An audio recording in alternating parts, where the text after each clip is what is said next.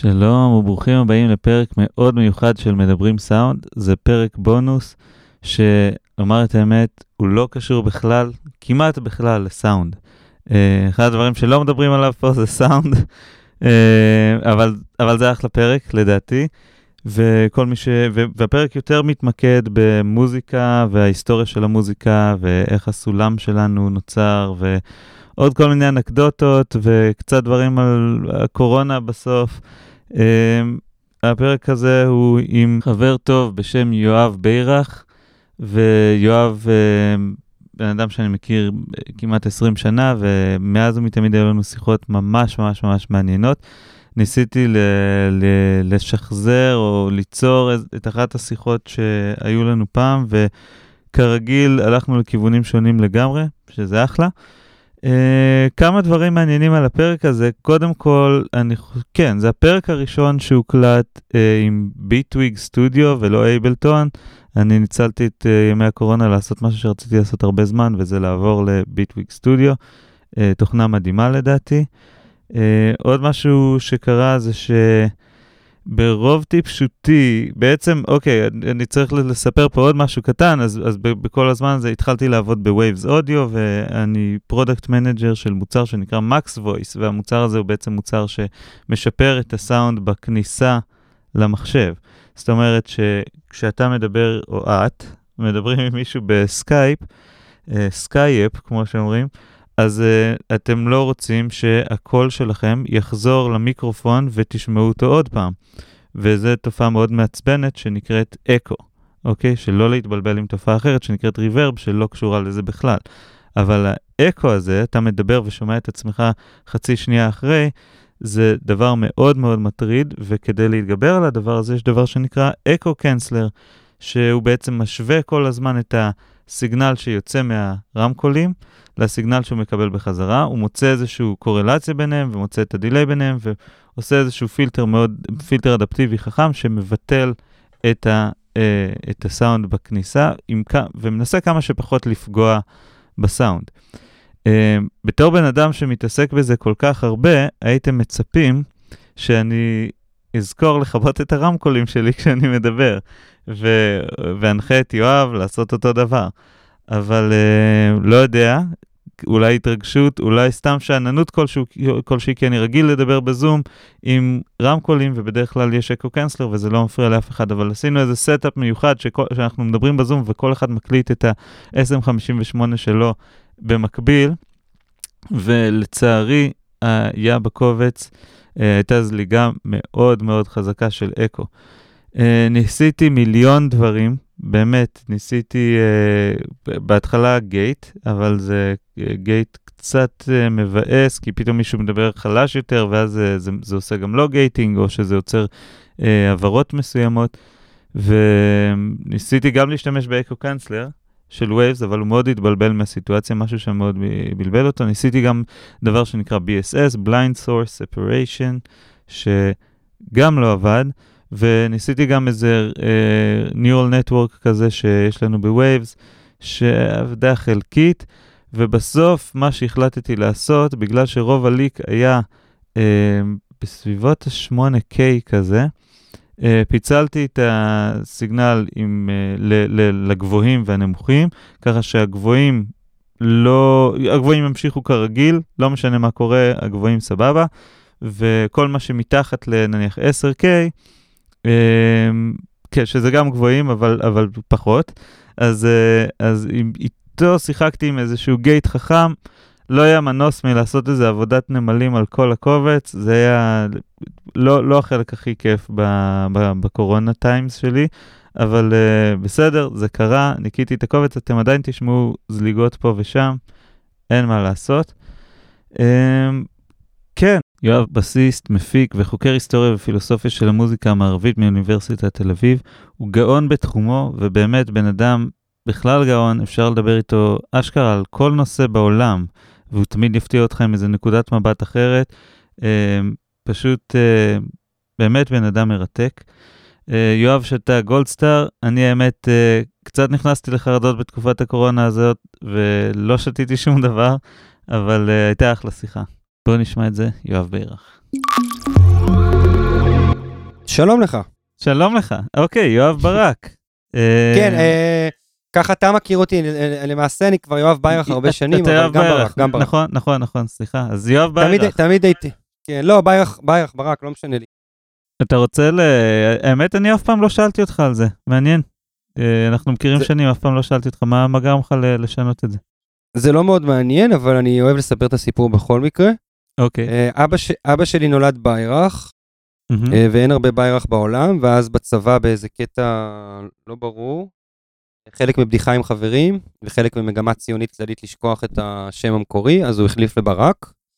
אוקיי. וכשס... וסבא, שלי, וסבא שלי מאוד מאוד התבאס על זה, ואז הוא ביקש ממנו להחזיר את הביירך, ואז בתעודת זהות תמיד הייתי ביירך ברק, אבל אנשים הכירו אותי כברק. וכשסבא שלי מת, אז היה לי, נתקפתי מין איזה רגש אה, חזרה לשורשים, ומחקתי את הברק. וואו. אז עכשיו אני ביירך. אה, אז זהו, אני, אנחנו מכירים בעצם, כמה אמרת? 19 שנים? 19 שנים.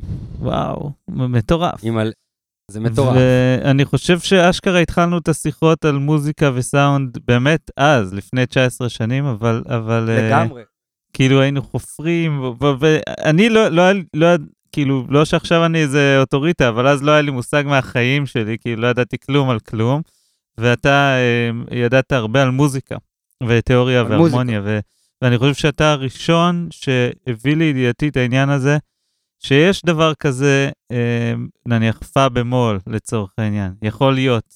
יכול להיות עניין ת, כזה, כן. תיאורטית פא במול, כאילו. אה, אין או, סיבה או שלא. האמת שיש. כן. יש הרבה יצירות שזה מופיע בהן. או, או דאבל, דאבל דיאז, שאז לא דיברנו על זה, אבל יש גם כזה. נכון.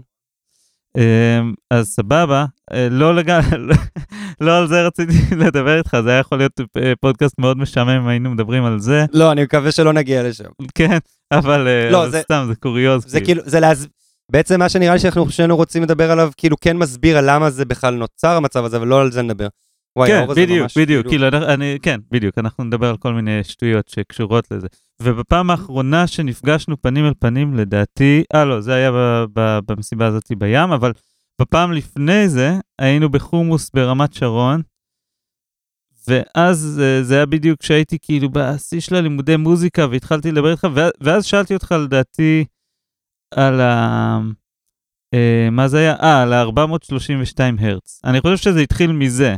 כאילו, רציתי בתכלס לדעת מה הדעה שלך על הדבר הזה, ואם אני לא טועה, נתת לי תשובה שהיא כאילו הייתה כזאת דיקונסטרוקטיבית, שפתאום זה היה כזה, רגע, מה זה בכלל הרץ? מה זה בכלל שנייה? אתה יודע מה זה שנייה? מישהו יודע מה זה שנייה? כאילו, אה, ואז התחלנו לדבר על כל מיני דברים, כאילו, זה, זה, זה שיגר אותנו לאיזה עולם אחר.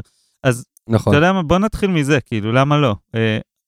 מה, מה, מה הדעה שלך לגבי 432 מרץ? אתה לא חייב לתת לי את אותה תשובה שנתת לי אז, סתם מעניין אותי. לא, לא, אבל אני כן רוצה שכאילו תבהיר מה אתה מתכוון, בשאלה, כאילו מה, מה, מה על 432 ספציפית, כאילו... אה? כאילו, אתה, ב... יש אנשים שטוענים ש-432 הרץ, אה, אם מכוונים את לה ל-432 הרץ, אז כל המוזיקה, כל ההרמוניות מתיישרות עם איזה תדר של, לא יודע,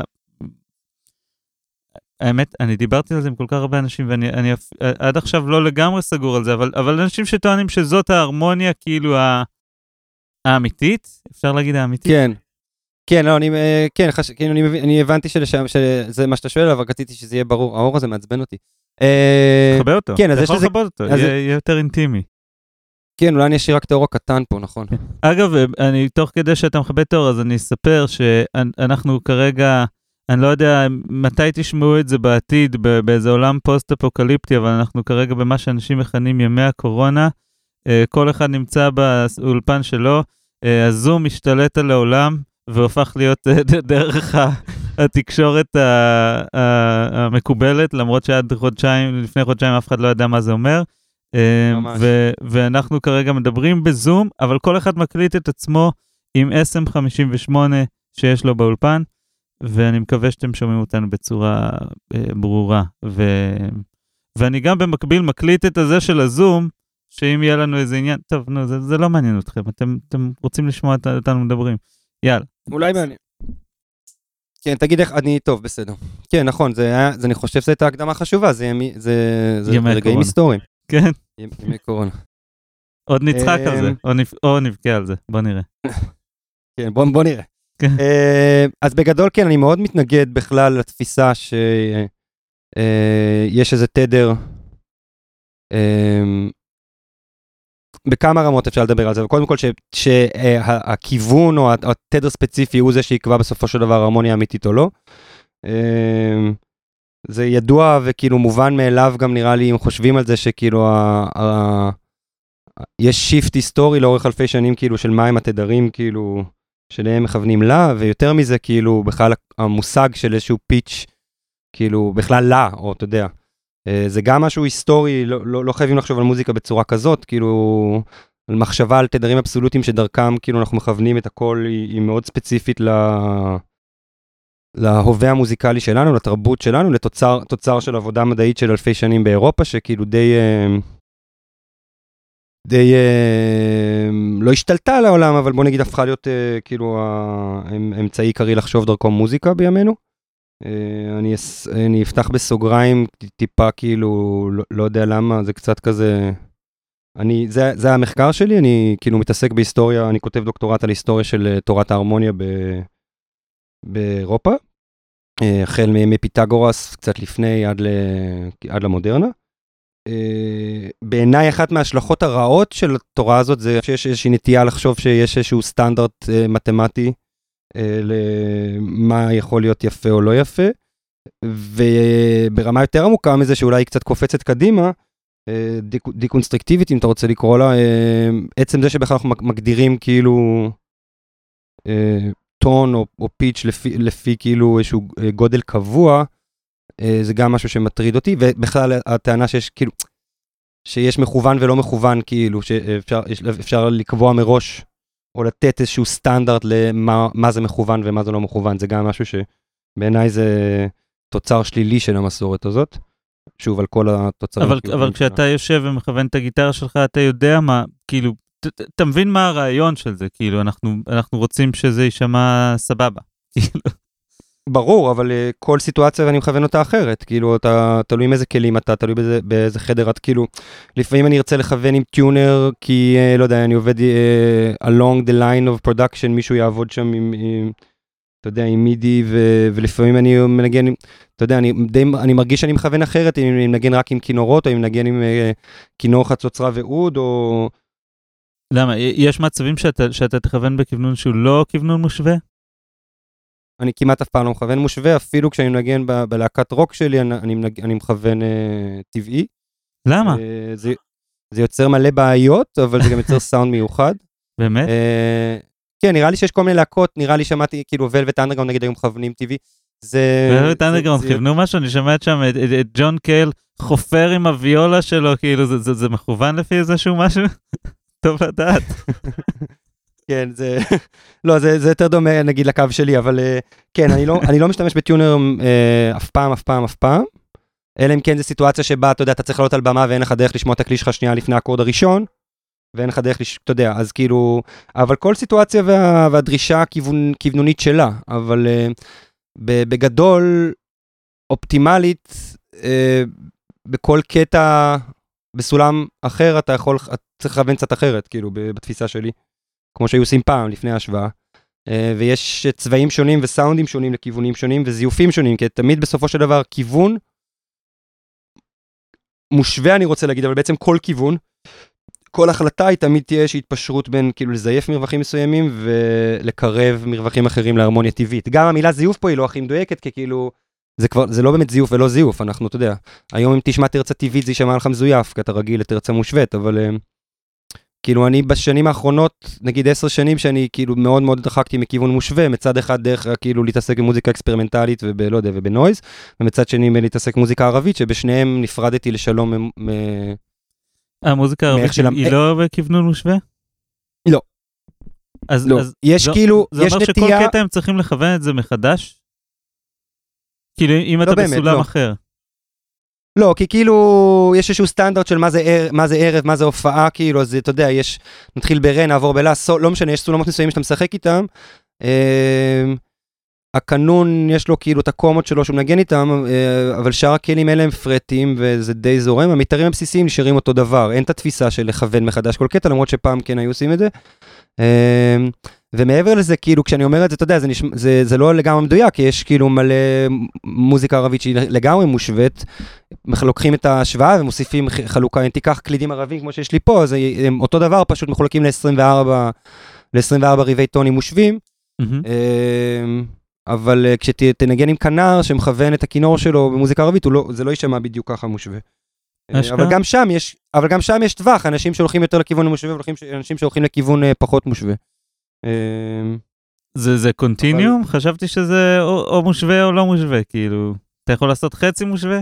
ברור, אה, כאילו, אתה לא ממש מודע לזה, אבל אה, תראה, גם כשאתה מכוון את הגיטרה שלך, כאילו הגיטרה מכוונת מושווה לא בדיוק כמו פסנתר, יש בתוכה כאילו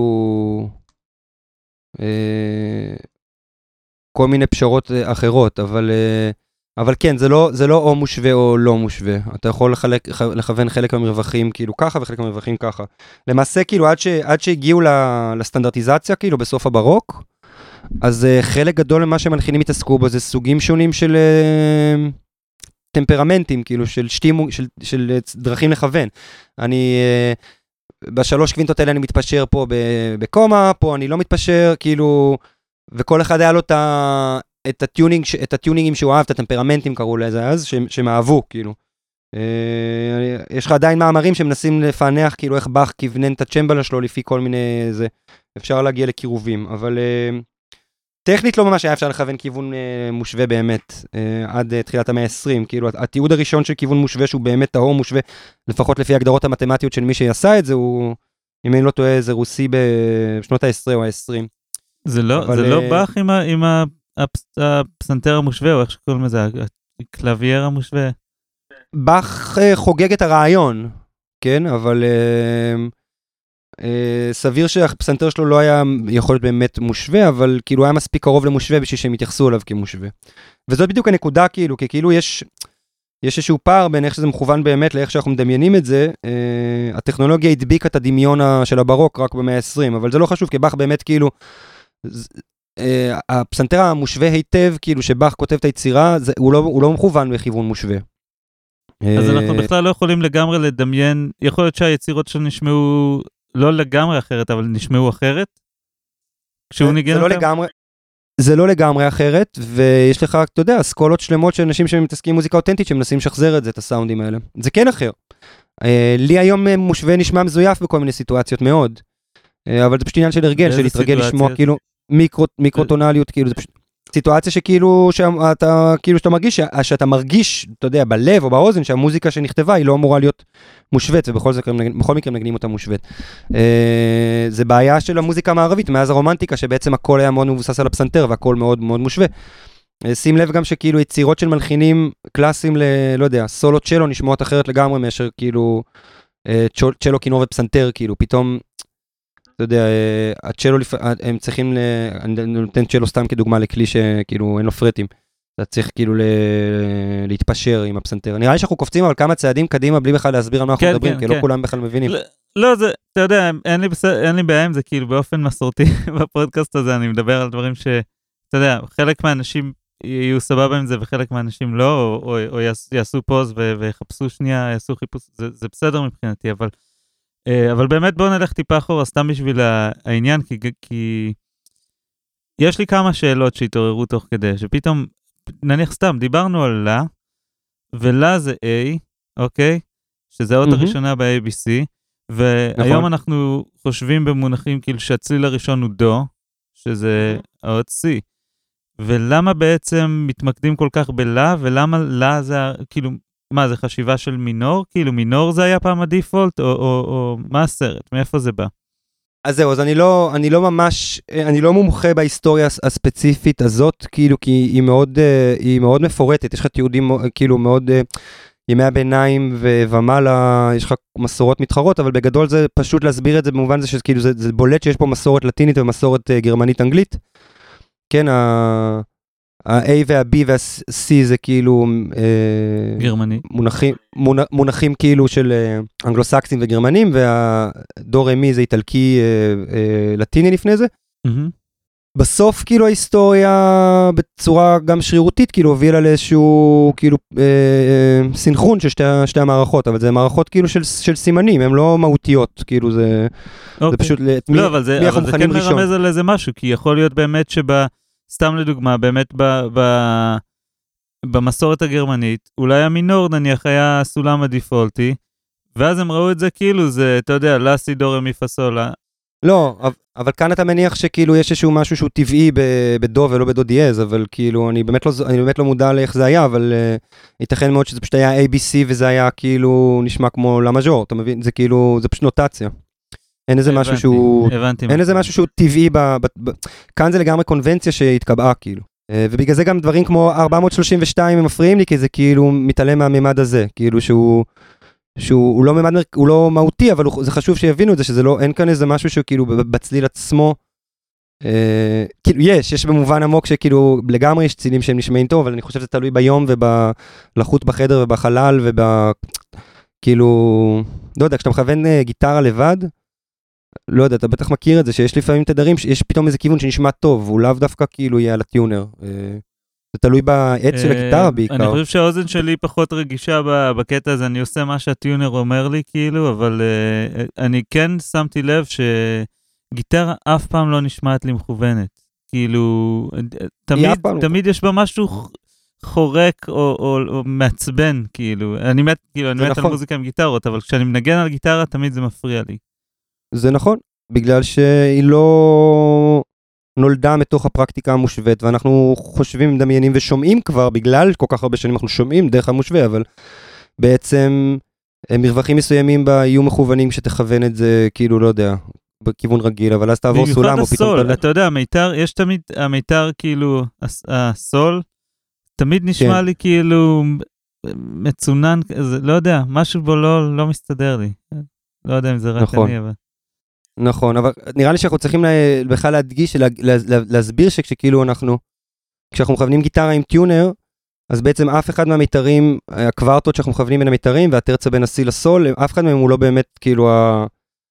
אה, מה שבמקור, או לפי מה שהפיזיקאים או האקוסטיקאים אומרים, הוא, הוא מרווח אה, טהור או מכוון, כאילו, כי יש? איזשהו... בשביל להשיג כיוון מושווה בעצם כל המרווחים, כל המרווחים שאתה מנגן הם בסטייה מסוימת מה...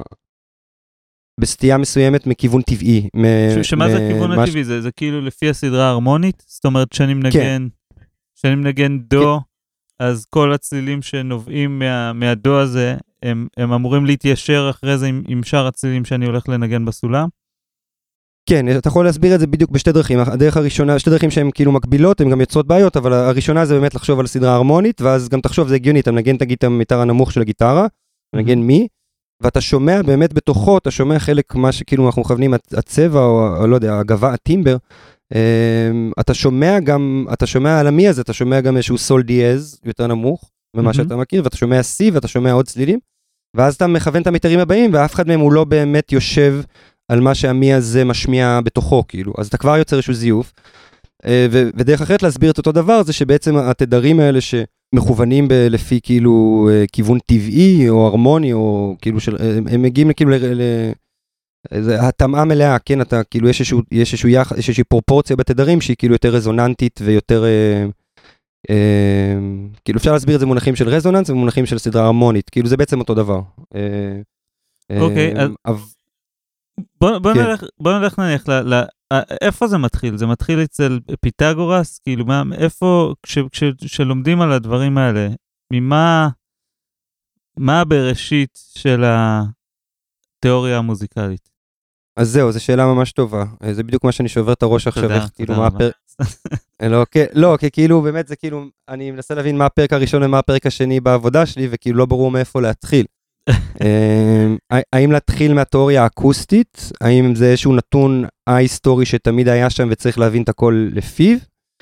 או צריך להביא, לה, להסתכל על הרגע שבו התיאוריה הזאת התחילה להיות מומשגת בפעם הראשונה?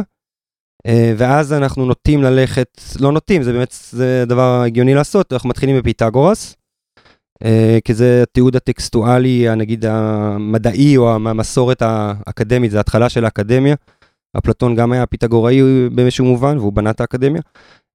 אז אז זה, זה נקודה הכי טובה להתחיל בה, למרות שאנחנו יודעים שהוא הביא את הרעיונות המתמטיים היסודיים של תורת ההרמוניה, מ, כנראה מעיראק, מאזור בבל, אולי ממצרים, אבל הוא נסע הרבה שנים מזרחה, וזה גם ידוע שזה, החוקים האלה היו ידועים שם אלף שנה לפני זה בערך. אבל אני כן אה, מתחיל עם פיתגורס, כי שם באמת יש לנו עדויות טקסטואליות אה, שכבר אה, כאילו... אה, מתארות את זה באופן אה, ביקורתי או כותבות על זה, וזה גם המסורת, כאילו זה הכי מוקדם במסורת של, אה, של אירופה. ואיך הסולם אה, שלו נראה? הסולם, הסולם אה, של פיתגורס, זהו, אז אין באמת סולם של פיתגורס, אבל פיתגורס יש משהו מבלבל, כי כאילו, יש אה, נגיד שתי דרכים להבין מי זה פיתגורס ומה הוא עשה בשביל המוזיקה במערב, כאילו, נהוג, לסופ... נהוג לספר עליו, כאילו הם מכירים בו בתור מי שכאילו גילה שבכלל יש יחסים מספריים במוזיקה. כן, שאוקטבה זה יחס של 1 ל-2 ושקווינטה זה יחס של 2 ל-3. כבר אריסטו כותב על, הפיט... על, רגע, על המהפכה של פיתגורס כרגע זה שכאילו הבינו שיש איזושהי חוקיות מתמטית מאוד uh, עמוקה ב... בטבע. אז זה כאילו זה בעצם מהפכה בפילוסופיה של המדע. עכשיו, זה נכון, אבל יש כאילו גם את המסורת הפיתגוראית במוזיקה עצמה, איך שאנחנו מתעדים אותה, הפיתגוראים שכאילו העבירו לנו מוזיקה, אה, הם, אה, הם כבר לא נשארו נאמנים לתגלית המקורית של יחסים אה, טבעיים, הם כבר בעצם יצרו סוג של השוואה, ההשוואה הראשונה בעצם.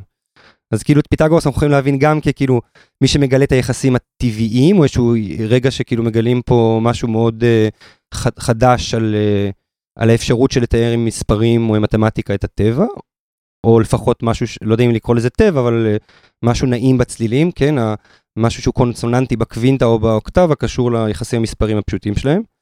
אבל באותו זמן בעצם כוונון פיתגוראי, שזה הכיוון שאנחנו מכירים בעצם כלימיט, כאילו 3, זה אומר להשתמש, שאנחנו משתמשים רק, ב, רק במרווח אחד בשביל לבנות את כל הסולם שלנו. Mm-hmm. כאילו הרעיון הוא שבעצם כל, כל מרווח טבעי יש לו איכות משלו ואי אפשר למצוא, הוא לא חולק מידה עם אף מרווח אחר, אתה לא יכול באמת לתאר אותם באותו אמצעי מתמטי. אין כאילו בין הקווינטה לטרצה שום דבר משותף שאתה יכול למדוד. אוקיי. והיום מודדים אותם עם חצאי טונים, כן? אבל כן. כל אחד מהם יש לו איכות משלו. אה, אז שנייה, אז טיפה כאילו התרחקתי והגזמתי, מה, הכוונה היא שהסולם הפיתגורי או, הכיו, או הכיוון פיתגורי, לבנות סולם אה, על פי יחידת מידה שהיא היא, היא טון, והטון מוגדר על ידי, כאילו אתה יכול לבנות אותו כשתי קווינטות, נכון? כי כאילו... קווינטה של קווינטה זה רה, ואם אתה מוריד את זה באוקטבה, אז, אז, אה, אז יש לך דו רה, אוקיי? אז זה יחידת מידה היחידה. רגע, רגע, מה, לא, לא הבנתי. קווינטה, זאת אומרת, אני לא, לוקח מדו קווינטה אחת למעלה, וקווינטה למטה? לא, קווינטה אחת למעלה ועוד קווינטה אחת למעלה, שתי קווינטות, הגעת אוקיי. לנונה, לרה גבוה, mm-hmm. נכון? כן. הגעת לרי גבוה, ורה, כאילו, אם אתה מוריד אוקטבה, זה בדיוק, זה, זה טון מדו. כאילו, ככה מלמדים היום מה זה כיוון פיתגורי, שהוא כולו מבוסס על קווינטות. הטקסטים עצמם הם יותר, קצת, הם קצת יותר מעמיקים, והם ממש מדברים על, אה, על גודל שהוא ממש... אז ככה אתה מגיע לטון. אתה אומר, אני עולה שתי קווינטות, ואז יורד אה, אוקטבה. ככה מלמדים את זה היום. שכאילו, אוקיי. okay. שאתה, שאתה יכול להגיע לטון דרך שתי קווינטות. במקור הסיפור יותר מעניין, איך שכאילו המציאו את הטון בעצם. כאילו יש איזה רגע שבו ממציאים את הטון כיחידת מידה, למדוד uh, סולמות ומנגינות, זה רגע של המצאה. ושם מגדירים את זה בצורה יותר מעניינת, כי בעצם משתמשים בשני מרווחים, יש כאילו אה, שלושה קונסוננטים בטקסט, הטקסט הכי מוקדם שאנחנו מכירים מהמסורת הפיתגוראית, זה, זה מאה שישית לספירה כנראה, או סוף המאה החמישית של פילולאוס, והוא מדבר על שלושה קונסוננטים עיקריים, הראשון שהוא קורא לו גם דרך כולם אה, וגם ההרמוניה, הוא יחס אחד לשתיים. והשני זה אה, דרך החמש. לא, סליחה, בטקסט היווני הזה עדיין לא אומרים חמש, אומרים רק דרך הגבוה, וזה שתיים לשלוש. ואז יש מרווח, יש קונסוננט נוסף שאתה מכיר אותו, זה הקוורטה. ואלה שלושת הקונסוננטים היסודיים, וזה, יש לו שם ממש יפה, קוראים לו הסילבה או ההברה. Okay? כן. אז יש לך את ה... אז יש לך אוקטבה, קווינטה וקוורטה.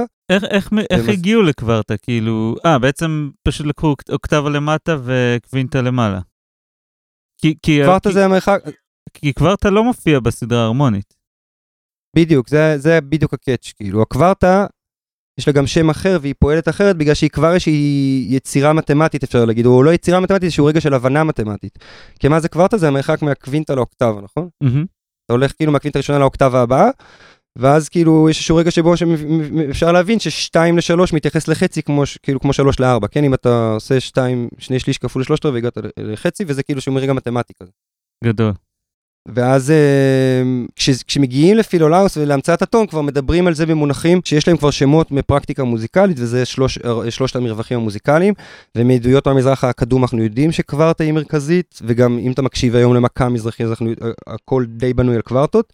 אז כאילו הנקודת מוצא שלי לפחות ושל עוד כמה, כאילו אנחנו, אנחנו מגיעים לפיתגורס כבר עם שלושת המרווחים האלה כבר מושגים וקיימים. ואז הרגע הזה כאילו להבין שבין קוורטה לקווינטה יש אה, טון, שזה אולי איזושהי תגלית מתמטית ואולי לא.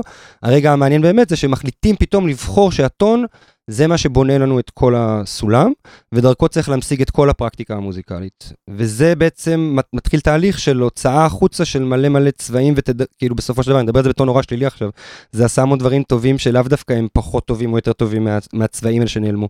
אבל מה שאני מנסה להסביר פה זה שיש פה איזשהו הכרח שבו גם ייעלמו אפשרויות מוזיקליות, ברגע שאתה בוחר יחידת מידה. Mm-hmm. הקטע עם פיתגורוס זה שאיך שהתחילו עם זה, אז עשו, עושים את כל, ה, את כל הבנייה, ותוך, כבר בניסיון הראשון זה לא עובד, כי אתה כבר מפספס, כאילו, אתה מפספס כמה פעמים, אבל אתה, כאילו יחידת מידה אחת לא סוגרת את זה, נוצ, כאילו אתה עושה דו אה, לרה, רה למי, ואז בין מי לפי יש לך איזשהו גודל שאתה לא יודע מהו. Mm-hmm. ואז מתחילים להתווכח אם זה חצי, לא חצי. אה, אה יש, יש אשכרה וחש... דיון על זה? ואנשים אומרים, רגע, זה לא בדיוק חצי? הכל דיונים על כאלה. חלק אומרים זה לא בדיוק חצי, אבל חלק מעניינים אומרים זה לא משנה אם זה חצי או לא, העיקר שאנחנו חושבים שזה חצי. איפה זה, זה, זה מתועד אשכרה בטקסטים ביוונית, שאנשים אומרים, לא, הוא מדבר שטויות, זה לא חצי, וכאילו... הכל זה זה, זה הכל ויכוחים על זה. אשכרה. זה מה שמקדים, זה מה שמדהים. כאילו, ה, ה, כאילו הביקורת הראשונה על, על פיתגורס זה להגיד כאילו, סבבה, צודקים שזה לא חצי, אבל זה בכלל לא משנה מה המספר האמיתי, כאילו, העיקר שאנחנו שומעים את זה כאילו זה חצי, כי כאילו גם ככה אנחנו מפעילים גם את הדמיון וגם את הצליל, זה תמיד יש אינטראקציה. אז אין פה באמת עניין של טבעי או לא טבעי, טבעי זה עניין של פיזיקה, כן? זה, זה כבר כאילו אריסטוקסנס אומר במאה השלישית, כאילו, זה תלמיד של אריסטו. אז uh, שאלת איפה זה מתחיל, ואז אני אמרתי שחוזרים לפיתגורס, אבל שם מה שמתחיל זה שני דברים, זה גם כאילו uh, רגע, uh, כמו שאמרתי, רגע מדעי, של כאילו עפים על זה שיש איזשהו קשר uh, אתה יודע, של הקוסמוס, אה, זה קשור למילה קוסמוס, הדיבורים הפיתגוראים, כאילו של איזשהו יחס בין המספר לבין היפה וכל זה, אבל אז יש גם את המסורת המוזיקלית עצמה, שאנחנו מכנים פיתגוראית, שזה בעצם המצאה של הטון והכיוון המושווה הראשון, שמבוסס כאילו על אה, יחידת מידה אחת, ועוד שארית, שלא נתנו לה בדיוק שם, ונתנו לה כל מיני שמות שדומים לשארית. אוקיי. אה, ואז שאלת אותי אם באמת תתווכחו עם, על, על, על הדבר הזה, והתווכחו על זה כל הזמן, האם השארית הזאת היא, חצי של היחידה המקורית או לא, האם זה משנה שהיא חצי או לא, אה, ומסורות שונות, אה, בצורות שונות התווכחו על הדברים האלה. מה שקורה אחרי כאילו יוון ותקופה הלניסטית, ואז לתוך ימי הביניים, שמתחילים לדבר על זה בתור שתי מסורות, הפיתגוראית והאריסטוקסונאית, כאילו של אריסטוקסנס. שתי המסורות, כאילו, אריסטוקסונס כאילו ממציא השוואה בגדול, שאומר זה בכלל לא משנה איך זה באמת, אנחנו מחליטים שזה חצי אז זה חצי, והמסורות שכאילו בטעות חושבים שזה כאילו, אה, התפיסה של אריסטוקסונס של חצי טון מונגדת לאיזה תפיסה אה, של הרמוניה טבעית, אבל לא, בעצם התפיסה הפיתגורית לאורך אלפי השנים האלה זה כל מיני מלא מלא מלא מלא פרקטיקות שונות שהשתמשו במספרים. בשביל לתאר את הסולמות אה, או המודוסים או המכ"מים השונים. Uh-huh. וכאלה שפשוט הפסיקו לעבוד עם מספרים. ואמרו מספרים כבר לא רלוונטי. מה שמשנה עכשיו זה טון וחצי טון, וזה כבר לא משנה שהמקור של הדבר הזה הוא מספרי. אה, כשלאורך כל התקופה הזאת, כל מי שהשתמש במספרים, גם היה לו מלא סולמות שהם כאילו מושבים ולא טבעיים. אה, למעשה הרוב, המסורת הפיתגורית, כאילו היא, היא נפרדה, המרכזית, מה שאנחנו קוראים האורתודוקסית של אפלטון, היא נפרדה מרעיון של מרווחים מושבים בשנייה שכאילו גילו את, את הקשר המספרי, כבר לא עניין אותם המרווחים הטבעיים, עניין אותם למצוא איזושהי יחידת, איזשהו סינכ... סינכרון של, כאילו, הם ידעו שאי אפשר למצוא מידה בעצם. מידה אחת לכל, לכל ה... אז, אז איך זה השפיע על המוזיקה שלהם בסופו של דבר? כאילו, אוקיי, אז הוא אומר זה מספרים, הוא אומר זה לא מספרים, אבל מה, מבחינת המוזיקה שהם עושים, למה זה משנה? אמ, או שלא יודעים? יודעים מאוד. בעצם שתי, שתי המסורות האלה הם... הם עדיין מה שאנחנו חוש, כאילו, חושבים דרכו מוזיקה, אנחנו חושבים מוזיקה רק ככה, כאילו. אה, אז זה מעניין לנו, אין לנו גישה לאיך המוזיקה שלהם נשמעה, אני לא חושב שזה גם כאילו אפשר לנס... אותי זה לא מעניין לחשוב על איך כאילו, אפשר אולי, ב, אתה יודע, בצורה מאוד מופשטת כאילו של אה, רעיונות ומילים, אבל אנחנו היום ממשיכים להשתמש בפרקטיקות האלה שמבוססות על, ה, על מסקנות מסוימות, ספציפיות של ויכוחים מסוימים. אנחנו בעצם עדיין היום עם, עם, עם, עם שתי הצורות האלה למחשבה על מוזיקה שמגדירות עדיין מה זה המערכת. אה, צד אחד סולם של, של, של שבעה צלילים, כאילו, שאנחנו יכולים לקרוא לו, אתה יודע, היום הוא דו מז'ור, אבל uh, uh, פעם היו, uh, כאילו, היה לו צורה של מודוס איוני, אגב, זה גם קשור באמת למאיפה זה בא, כאילו, וכאילו, uh, מי לקח קרדיט על איזה סולם ומאיפה הוא בא, אתה יודע, כאילו, זה שמות של מקומות, פריג, פריגיה זה מחוז, כאילו, כן. יוני זה, זה מקומות, אבל uh, מצד אחד מערכת של שבע, מצד אחד מערכת של 12 מושבים. והם עובדים עדיין ביחד היום. המערכת שלנו, תסתכל על הפסנתר, היא כאילו, היא, שני הדברים האלה ביחד. יש שם גם את הלוגיקה של השבע, הטונאלית, mm-hmm. וגם את הלוגיקה המושווית של ה-12, הכרומטית. אוקיי. Okay. אז מה, מה הייתה המהפכה. הבאה, כאילו, או, ש, או שזהו, זה היה כאילו המהפכה הפיתגוראית, ואז, ואז באך, או שבאמצע היו עוד כל מיני דברים. היה מלא דברים, היה מלא דברים. uh, אתה יודע, הכמות, כמות עדות, עדות, עדויות שלנו הולכת וגוברת ככל שאנחנו מתקדמים לעבר העתיד, יש לנו יותר תיעוד. אז כאילו, אפשר להניח שתמיד, לא יודע, שמוזיקה תמיד שם, כאילו, לא יודע, אני לא יודע, אתה יודע, זה לא עניין כמותי, אבל כמובן שאנחנו יודעים הרבה יותר על מה שקרה יותר מאוחר. אה, אבל יש ויכוחים לאורך כל ימי הביניים, גם מוקדמים וגם מאוחרים. אה, לא רק ויכוחים, גם, אתה יודע, מסכות ארוכות של איך צריך לכוון אה, כלים ואיך הם מנגנים איפה וצורות שונות של להגדיר כאילו אוקיי, אתה יודע, ויכוחים של אה, אה, בגדול מה זה מוזיקה טובה אה, וזה תמיד לובה. נניח ב... בכל הזמן הזה, בכל התקופה הזאת, מה קורה ב... ביפן נניח, אתה יודע, או במקומות של, אה, במקומות שיותר בקטע של אה, סולם פנטטוני, אז כאילו מה, הם, הם, הם, הם מפתחים את המוזיקה שלהם לגמרי בנפרד מכל, ה, מכל השיח ב, ביוון, או ש... איך זה עובד? דווקא, דווקא כאילו התיעוד הכי מוקדם של תיאור מתמטי של מערכת מושווית, של כמו של אריסטוקסנס הזה, התלמיד הזה של אריסטו, שהוא התיעוד הראשון מיוון, יש, uh, הוא, הוא טיפה יותר מוקדם מאיזה נסיך סיני, כאילו, באותה תקופה, כאילו, של 2300 לפני הספירה, של השוואה uh, של 12, תמיד היו שיטות הודו בכלל, אתה יודע, יש שם שיט מטורף של... במקרה שניהם חילקו את זה, את זה ל-12? במקרה, לא, זה לא במקרה, כאילו, אתה יודע, זה מבוסס על אותם, על אותו היגיון הרמוני של הסדרה ההרמונית, וזה ש-12 זה המחנה המשותף הראשון של 1, 2, 3 ו-4. של 1, 2, 3 ו-4, זאת אומרת, כולה, אתה אומר בעצם, כולם עלו על זה בשלב כלשהו שיש אה, קווינטה, קוורטה ואוקטבה. בעצם זה, זה, זה, זה מה שאתה מנסה להגיד? מה שאמרתי שהרבה לפני פיתגורס, אלף שנה, זה כבר ידע כאילו במזרח העתיק, אה, במזרח הקרוב, מסופוטמיה, יותר מאלף שנה כנראה. אה, אפשר להניח שזה, אה, שזה ידע כאילו גם במזרח היותר רחוק, ברור, במיוחד בזה שהם הגיעו לפתרון די דומה. אין סיבה שלא. שוב, בגלל זה שאלתי אותך בהתחלה, לא בהתחלה, אבל כמבוא לתשובה לשאלה הראשונה שלך, כאילו אם אנחנו, אם אמרתי שאולי בכלל לא צריך להתחיל ממה כתבו על הדברים האלה, אלא פשוט מה יש לאקוסטיקה להגיד על זה. אוקיי, מה יש לאקוסטיקה להגיד על זה? זהו, אז הסדרה ההרמונית זה כאילו המושג האקוסטי הכי אה, יסודי והכי כאילו עדכני, הוא כאילו מהמאה ה-18 כזה, מתיישב, מתחילים, אה, מתחילים ללמד אותו ככה. אבל, אה, זה, זה, אבל זה, שוב, מה, זה התחיל מזה שפשוט פה... היה, היה היכלים גדולים ופתאום אנשים יותר שמעו את זה, או, או איך זה פתאום עלה העניין הזה של הסדרה ההרמונית? ולמה במאה ה-18 כאילו? Uh, זה היה פתרון לבעיה שמבחינתם היא הייתה כאילו בעיה שהיא בעיה מדעית. בעצם עם המהפכה המדעית יש לך מלא מלא מלא ספרות על מוזיקה בהתייחס לתורות העתיקות של פיתגורס ואריסטוקסנס וכאילו... uh, יש על זה פתאום מלא מלא כתיבה, אני אסביר בדיוק באיזה הקשר, אבל קודם אני רק אסיים את מה שרציתי להגיד מקודם, שכאילו, זו בחירה לא ברורה בכלל אם להתחיל במדע, כאילו במשהו אוניברסלי, או בטקסט אה, המקורי על אותו מדע.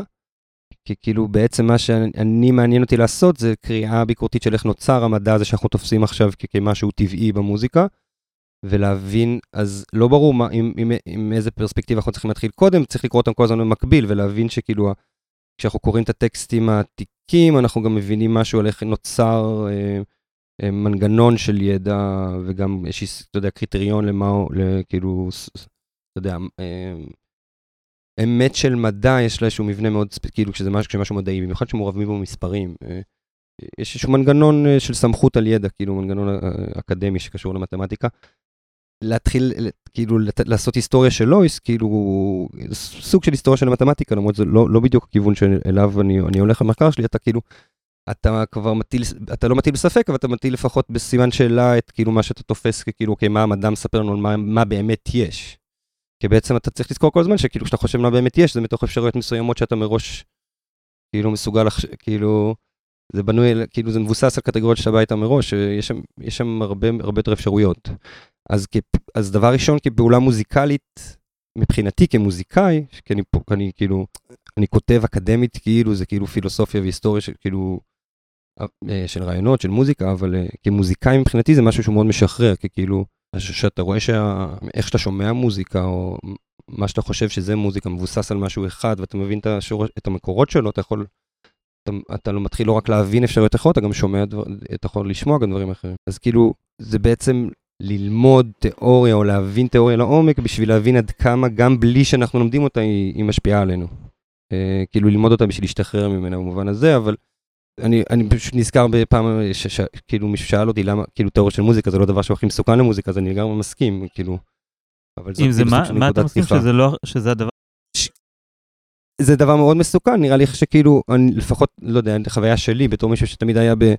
כאילו, גדל במוסדות מאוד אה, כאלה, שמר, לא שמרנים, אבל אתה יודע, כאילו הוראת מוזיקה קונסר, קונסרבטוריינית רגילה. אה, למרות שהיה לי מורים שמאוד כאילו הפנו אותי לחשיבה ביקורתית על, על התיאוריות, אבל כאילו יש, זה מייצר המון חרדה ופחד, כן? אתה כל הזמן חושב קריטריונים דרכם את המוזיקה שלך, משהו שמאוד משתק יצירתית, ולרוב כאילו אני יכול לח, לא לחתום על זה, אבל כאילו... אה, אני חושב שזה מאוד קשור ל... איך קוראים לזה? Kruger Dunning effect? כאילו יש לך, יש איזה קטע שאתה יודע שאתה לומד על משהו ואתה חושב שאתה פחות טוב בו, כאילו ככל שאתה לומד עליו אתה חושב שאתה פחות... אה, יש, בדיוק. נכון? כן. אז אתה פתאום, אתה פתאום קולט כמה ידע יש, ואתה אומר, shit, זה עוד משהו שאני לא יודע, זה עוד משהו שאני לא יודע. אתה יודע, אני רואה פתאום את ג'ייקוב קולייר מדבר על, על אה, אה, אה, הרמוניה נגטיבית או איזה שטות כזאת או אחרת, ואני אומר, כאילו, בואנה, אני בחיים לא יודע את כל ה shit הזה, כאילו, ו, ואז זה באמת משתק אותך, כי אתה חושב שאתה לא מספיק טוב. וכשאני שומע את הדברים ש, שכתבתי... לפני שבכלל ידעתי מה אני, כאילו, מה, מה זה מה, אז אני אומר, וואלה, כאילו, לא חשבתי על הדברים האלה ולא התעסקתי בדברים האלה, וזה נשמע סבבה, והיום אני כל הזמן מפחד לעשות איזה צעד לא נכון, כי, כי במרכאות. כן, כאילו. כן.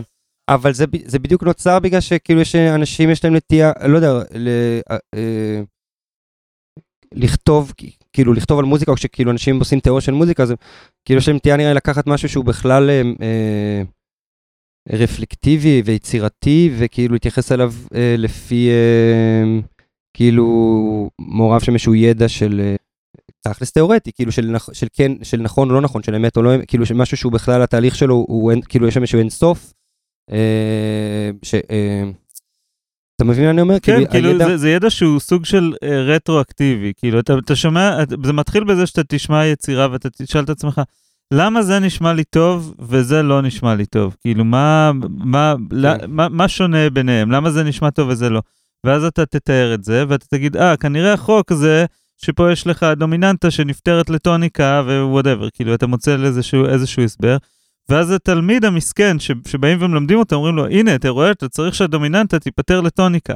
והוא, אה, אתה יודע, ואז, ואז הוא באמת מרגיש שוואלה, אולי אני לא עושה את זה נכון, אולי אני לא עושה את זה טוב. כאילו, זה, זה, וזאת הסכנה. כאילו, יש שם עוד כל כך הרבה דברים גם שהם לא דומיננטה לטוניקה, כאילו, זה כאילו בדיוק העניין, כאילו שאתה נותן, אתה אומר, אתה אומר תמיד מה זה, אתה מגדיר לו מה זה, כאילו, אה, והוא צריך לשמוע את זה ככה, ולשמוע את זה ככה זה אומר גם, כאילו, לחשוב ככה, וזה, וזה מבוסס על פרקטיקות ספציפיות שבהם כאילו, אתה יודע, היה היגיון מוזיקלי, היה פרקטיקה מוזיקלית שמבוססת על כאילו, על דומיננטה ו- וטוניקה וכאילו דברים יפים נורא, אבל הם נורא ספציפיים, הם נורא, יש להם מקום אחד בהיסטוריה וצריך להבין אותם ככאלה. יש להם מעמד מיוחד בגלל רגע היסטורי וקשור למה שאנחנו מדברים עליו, כי זה סוף של תהליך כאילו של, של באמת שקשור ל, ליוון העתיקה ואיזושהי קנוניזציה של מסורת אירופאית, חד כאילו, אתה יודע, מין כזה אה, באך, מוצרט, יש שם איזשהו רגע מאוד אה, כאילו חשוב בהיסטוריה של אירופה, נראה לי, כאילו אפשר להגיד, אה, אנשים יסכימו על זה, אבל, אה, אבל אה, הם ספציפיים.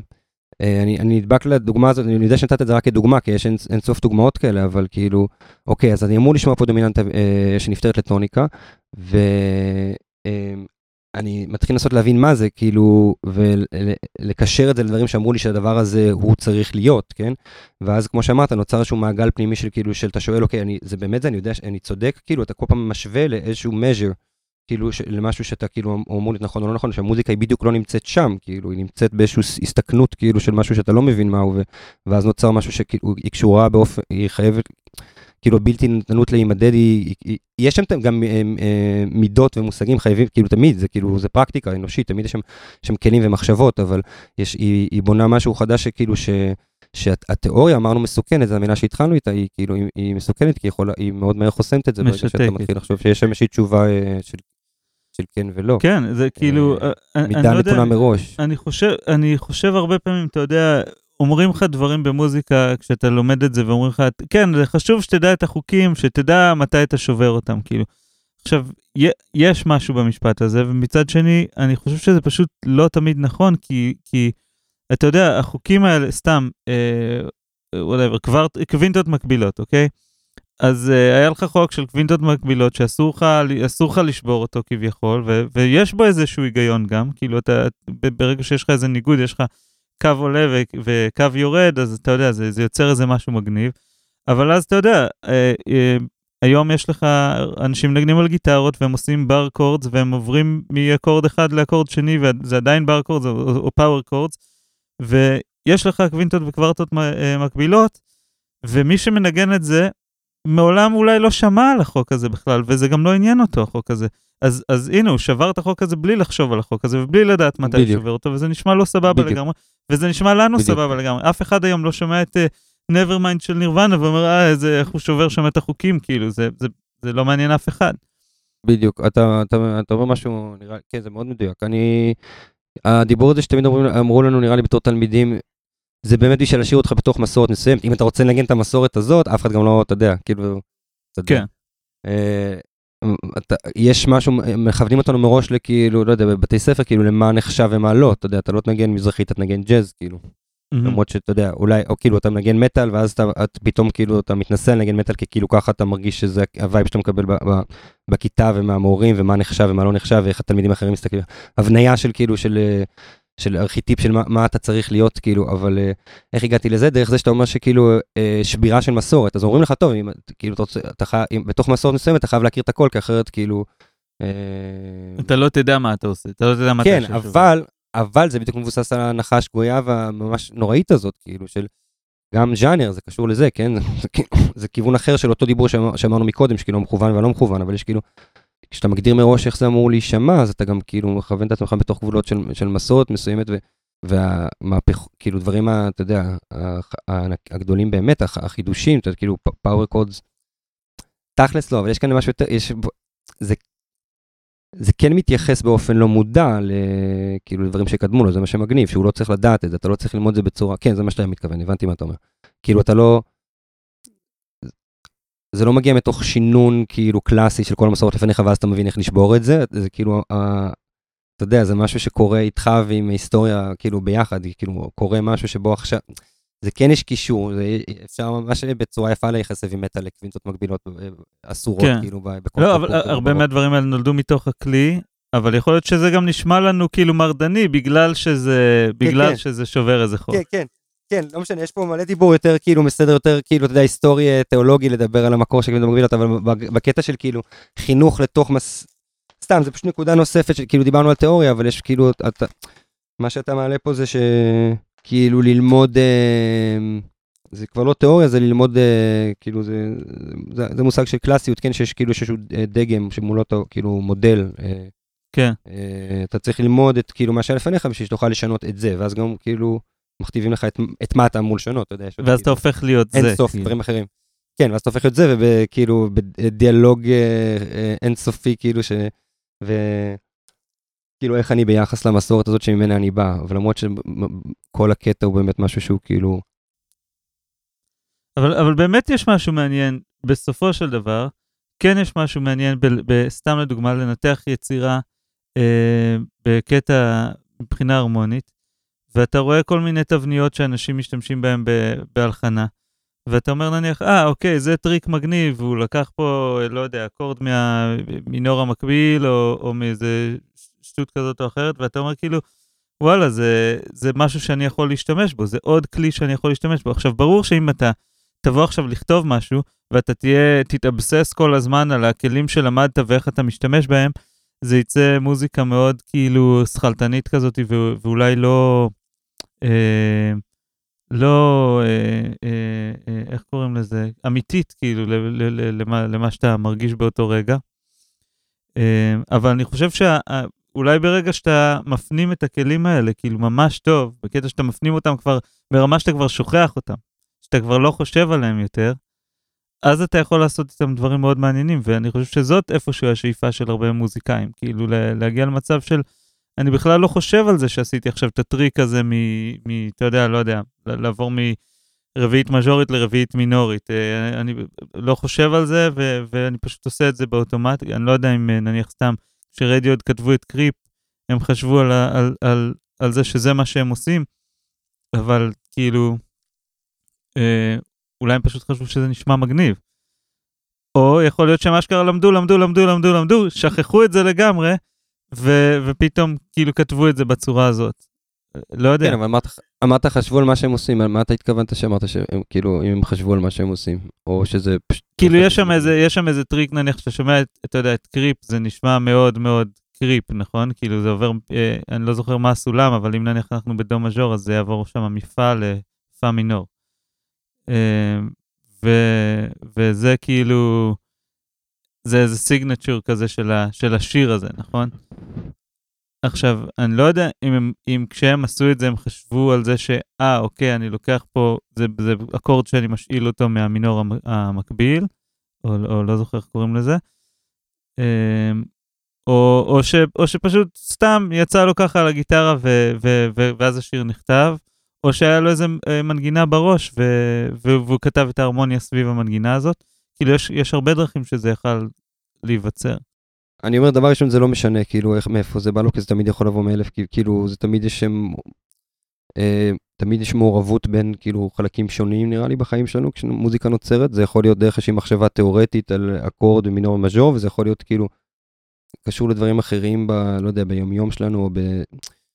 סאונד של מצילה ששמענו מהקלטה מלפני חמש שנים ולפני עשר שנים, כאילו זה תמיד מתייחס לכל מיני רמות, אבל כשזה, כשזה תיאוריה, שמות של אקורדים, כאילו זה כלים שאני ממש ממש בעד ללמוד, דברים מדהימים. א', צריך לזכור קודם כל שהם ספציפיים ולא הכרחיים, ודבר שני, צריך לזכור שכאילו הם הגיעו באיזושהי תקופה והיו, והובילו להמון המון דברים מאוד גדולים אחריהם, שהם כבר, הם כבר בעצמם, כאילו, פס, כאילו פרקטיקות, כאילו, והם נוטים לשאת איתם איזשהו סוג של סמכות כאילו משתקת. אוקיי. Okay. אה, אז, הם, אז כל מה שדיברנו עכשיו יכול להיות דוגמה אחת לאיך שכאילו בתוך עשייה מוזיקלית תמיד יש כאילו אה, התייחסויות ותגליות לאלמנטים שונים כאילו שהם גם מתנגדים ויש בתוכם גם כאילו גם דיסוננס וגם קונסוננס וכאילו ו, ו, ותיאוריה זה רק אחת מהאפשרויות הפרקטיות האלה במוזיקה. אני, אני רואה את זה אה, כאילו הדרך הכי אותנטית, כאילו, לכתוב מוזיקה, ואני לא יודע, זה ככה רק אני, אני רואה את זה, אבל, אבל אני רואה את זה כאילו הדרך הכי אותנטית, זה שיש לך נניח מנגינה בראש, או יש לך הרמוניה בראש, אוקיי? אבל אתה עוד לא עם כלי, אתה לא יושב, אתה לא יושב עם דף ונייר, אתה לא עם כלי, אתה לא, אתה יודע, אתה רק, זה הכל בראש שלך, נניח, אם אתה שורק את זה בהתחלה, ואתה אומר, וואי, זה מנגינה יפה, אני רוצה, זה מה שאני רוצה לכתוב.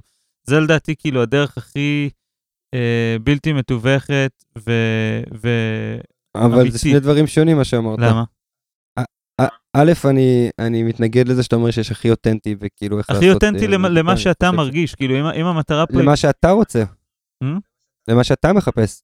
אבל גם אמרת שני דברים סותרים, אמרת אחד לשבת כאילו ושהמגינה תהיה בראש, ושני אמרת לשרוק, מבחינתי זה שני דברים שונים לגמרי כאילו. אני אומר את זה לשרוק, כאילו, אוקיי, להמהם, אתה יודע, משהו שהוא לא, הוא לא עכשיו מוגבל, הוא לא, הוא לא אני צריך עכשיו, אה, רגע, אני שומע את הדבר הזה בראש, רגע, איך אני עושה את זה עם האצבעות, אלא משהו, אה, יש אנשים שכבר האצבעות שלהם אוטומטית ינגנו כל מה שהם שומעים בראש, זה, זה אחלה, זה מדהים, אבל, אה, אבל אז יש פידבק לופ כזה בין המאסל ממורי שלך, לבין מה שאתה באמת אה, רוצה לשמוע, והרבה פעמים אתה תלך לאותן מניירות שאתה כבר, רג... האצבעות שלך רגילות לעשות, אבל אם אני נניח נכון. שומע משהו בראש שלי, וזה בלתי מתווך לגמרי, אני פשוט שומע את המנגינה, ועכשיו אני אומר, אה, אוקיי, זה, זה השיר שאני רוצה, שאני, זה השיר שאני שומע נכון. עכשיו אני... בראש, זה, זה, זה מה אני... שאני חווה עכשיו. עכשיו אני מבין מה אתה מתכוון, אני מסכים איתך שיש איזשהו אה, ממד כזה שגם אני מאוד, הוא מאוד מסקרן אותי, אני בדרך כלל לא הייתי מחובר, אבל בשנים האחרונות הוא כאילו, אה, כי כאילו אני באמת אה, אה, הייתי מאוד אנטי קומפוזיציה והתעסקתי יותר באלתור ותמיד כאילו באיזשהו מגע עם כלי או עם סאונד, אתה יודע, יכול להיות גם מיקרופון, אבל, אבל כאילו מקום שבו כאילו, כן, שאתה יודע שכל תיווך כלי עכשיו או סונורי, הוא כבר יתייחס למה שקדם לו, כאילו. יש איזושהי קדימות כאילו שהיא רק, כאילו שהיא מגיעה רק ממך, כאילו, ולא בשום, כאילו... כן, זה... מעניין לשמוע אנשים שזה כאילו הפרקטיקה העיקרית שלהם, אם, אם הם גם אה, חווים את זה ככה. אני חושב שיש על זה הרבה כתיב, כאילו זה מעניין. אה, כן, אבל, אבל אז נניח אתה כן יכול אה, אה, לשבת עם הדבר הזה ולהגיד, אוקיי, פה היה יכול להיות מעניין אם הייתי לוקח את זה לכיוון הזה, ואז כן כאילו טיפה לסכלתן את זה. אני לא אומר שכל מחשבה מאחורי זה היא כאילו לא טובה, אני, אני, אבל אני כן מנסה לחשוב אה, על אותנטיות, על משהו שאתה באמת באמת מרגיש באותו רגע, על רגש, רגש בכלל שאתה מרגיש באותו רגע, ואיך אני מעביר אותו. כן. ואז יש אנשים, ועכשיו, אוקיי, זהו, עכשיו למה אני אומר את כל הדבר הזה? כי כל העניין של מקצועיות, כאילו, על, על לא משנה אם זה על כלי, או, על, או בהרמוניה עצמה, בכלל במחשבה הרמונית, או, או דברים כאלה, זה כדי שיהיה לך כלים שבאמצעותם אתה תוכל להעביר את הרגש שלך בצורה הכי מדויקת שאתה יכול להעביר את זה. כאילו, אם אתה ממש ממש מקצועי בכל מיני טריקים הרמוניים, אתה תדע בדיוק לתת את הרגש הזה שהוא לא סתם עצוב, אלא הוא עצוב עם קצת, אתה יודע, תקווה ו, ויותר בהיר ופחות אה, מחוספס, אתה יודע, משהו מאוד ספציפי, כאילו. וזה, אני חושב, באמת האומנות, כאילו, של, שמאחורי וואלה. המוזיקה. אבל מישהו שעושה ביט היפ-הופ כאילו ועושה כאילו מלא ליירים ולא, אין לו, אה, הוא לא מתייחס בכלל לממד התיאורטי הזה ויש בו שם מלא הרמוניה כאילו עם, עם רגש אה, יש שם מה...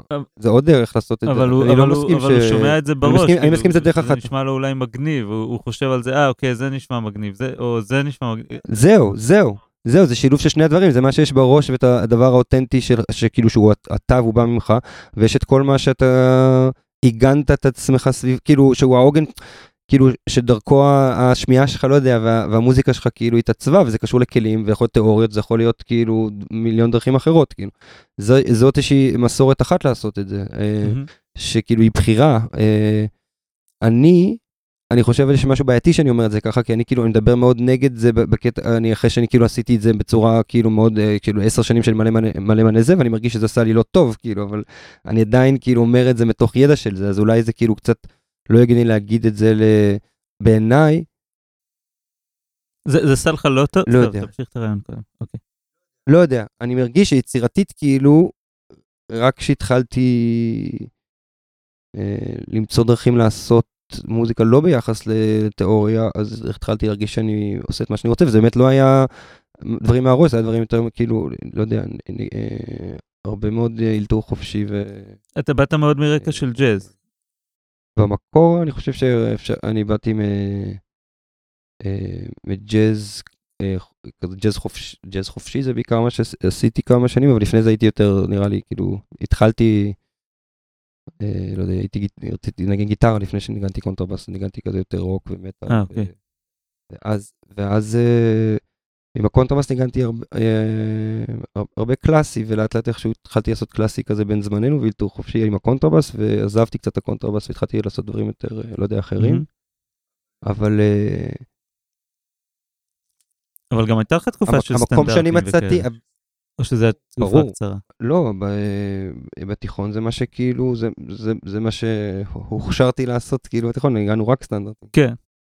וזה מאוד מאוד חד-ממדי, אני לא חושב שזו תקופה טוב, כאילו, הייתי מאוד אה, מתוסכל וחרד כל הזמן. באמת? ובתחושת ביטחון עצמי מאוד נמוכה. ו... למה? כי זה כי תמיד משו... אתה משווה את עצמך לאיזה מישהו אחר, או כי יש, יש מימד תחרותי, או, או מה? ג'אז זה מאוד תחרותי, אני חושב. ג'אז זה מאוד תחרותי, זה מאוד קשור כאילו לרעיונות של אה, ביטוי עצ... עצמי אה, בתוך, כאילו, מאוד מסורתי. Mm-hmm.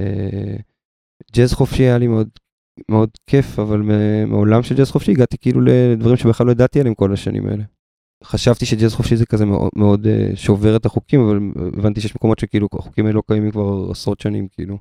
Uh, ובעצם יותר, כאילו בעצם אולי אלפי שנים, לא יודע, שכאילו יש גם, יש מוזיקה שלא לא, לא עובדת ככה, אבל לא, היא לא, כאילו פשוט אולי היא מסורת אחרת, אני לא יודע. אבל הנקודה היא שחזרתי לתיאוריה, ועכשיו אחרי שעשיתי את כל הסיבוב האקדמי מאוד הזה, אני מאוד חזרתי להשתמש דווקא ב... כאילו פתאום בשנה, שנתיים האחרונות אני יותר מנסה להתחבר למקום הזה שאתה מדבר עליו של... אה, יש לי מנגינה בראש, אבל יש לי גם, לא יודע, אקורדים, מהלכים, הרמונים, כאילו, אה, פסנתקלי, קלידים פתאום, אתה יודע, כאילו מחשבה יותר כאילו... יש עניין עם, עם, הוא מאוד חשוב עם מה שאנחנו מבינים כהרמוניה והעניין הוויזואלי של הקלידים, של דף התווים, זה כאילו, זה פרקטיקה מאוד ספציפית שמגיעה ברגע, דיברנו על באך, זה באמת מאוד חשוב, שבו כאילו דף התווים איכשהו כאילו מתנתק וכמעט מתעלם מעל הכלים החומריים, כאילו. זה מה שקורה עם הרגע של ההשוואה, כאילו זה, בגלל זה אפשר להגיד נגיד על באך, נראה לי, זה ניסוי מחשבתי שכאילו עובד לי רוב הפעמים שאני מדבר עם האנשים, כאילו אני שואל אם הם מסכימים עם זה, אבל כאילו, יש לי, נראה לי שאיכשהו עם באך, כאילו, זה לא ממש משנה אם איזה כלי תעשה את זה, נכון, יש משהו שהוא כאילו מאוד... Uh, יש משהו, כאילו מבח שכאילו כמעט מתנתק לגמרי, לא, לא משנה עם איזה סאונד תעשה את זה, יש כאילו משהו מהמלודיה או מהמבנה שהוא כאילו transcending, כאילו, מה, מה, למה אני מדבר על באך? כי אני חושב שזה באמת הרגע שבו נות, נות, נוצ, נוצר, נוצרה, אה, לא יודע, הצורה הזאת שבה אנחנו, כשאנחנו מדברים עכשיו על מה זה מינור, מז'ור, אה, כל ס, סט האפשר, הפרקטיקות האלה שאתה מדבר עליהן עכשיו, שאתה יכול כאילו אה, לעבוד איתן כשאתה רוצה לעשות מוזיקה, עם איזה מנגינה שיש לך בראש, או... או בכלל איך אתה יכול לחשוב על, על עיבודים ו... ו... עפתי פה שנייה, התרחקתי מהנקודה המקורית. לך על זה. זה, יש משהו שהוא מאוד, אה, כאילו מבט על, כן? בכל, בכל הפרקטיקה הזאת של אה, אקורדים, מחשבה תיאורטית, כאילו זה, זה כרוך באמת בקלידים ובדף התווים, וזה שכאילו פעולת ההלחנה כאילו של כתיבה של תווים זה משהו שהוא כאילו זה כאילו נגיד הרגע של הלידה והשיא שלו במובן הזה של כאילו קומפוז... דמות של קומפוזיטו. הולדת פרקטיקה חדשה לגמרי, זה קשור גם להשוואה וגם כאילו עוד דברים, כאילו לדפוס ול...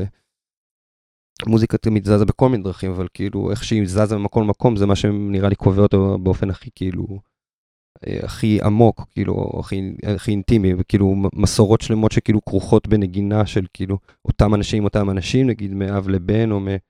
או ממנהיג דתי לקהל, כאילו שירים דתי, כאילו מתקדמות אחרת כאשר אתה מתחיל כאילו לכתוב תווים ולהפיץ את זה למקומות אחרים, לשמר, כאילו שמוזיקה תתמיד באיזשהו אופן כאיזושהי קפסולה ותעבור הלאה, וכמובן משתנה לגמרי כשאתה ממציא את ההקלטה, וככל שכאילו עוד ועוד דברים הם יכולים להיות מוזיקה, וכאילו המוזיקה משתנה גם ב, כאילו ב, ביחד עם ה, עם, איתם, עם השינויי מדיומים האלה. כן. אבל זה, זה, אבל זה פחות, כאילו, שוב, זה מפספס את הנקודה, כאילו, על זה שאני חזרתי עכשיו ל...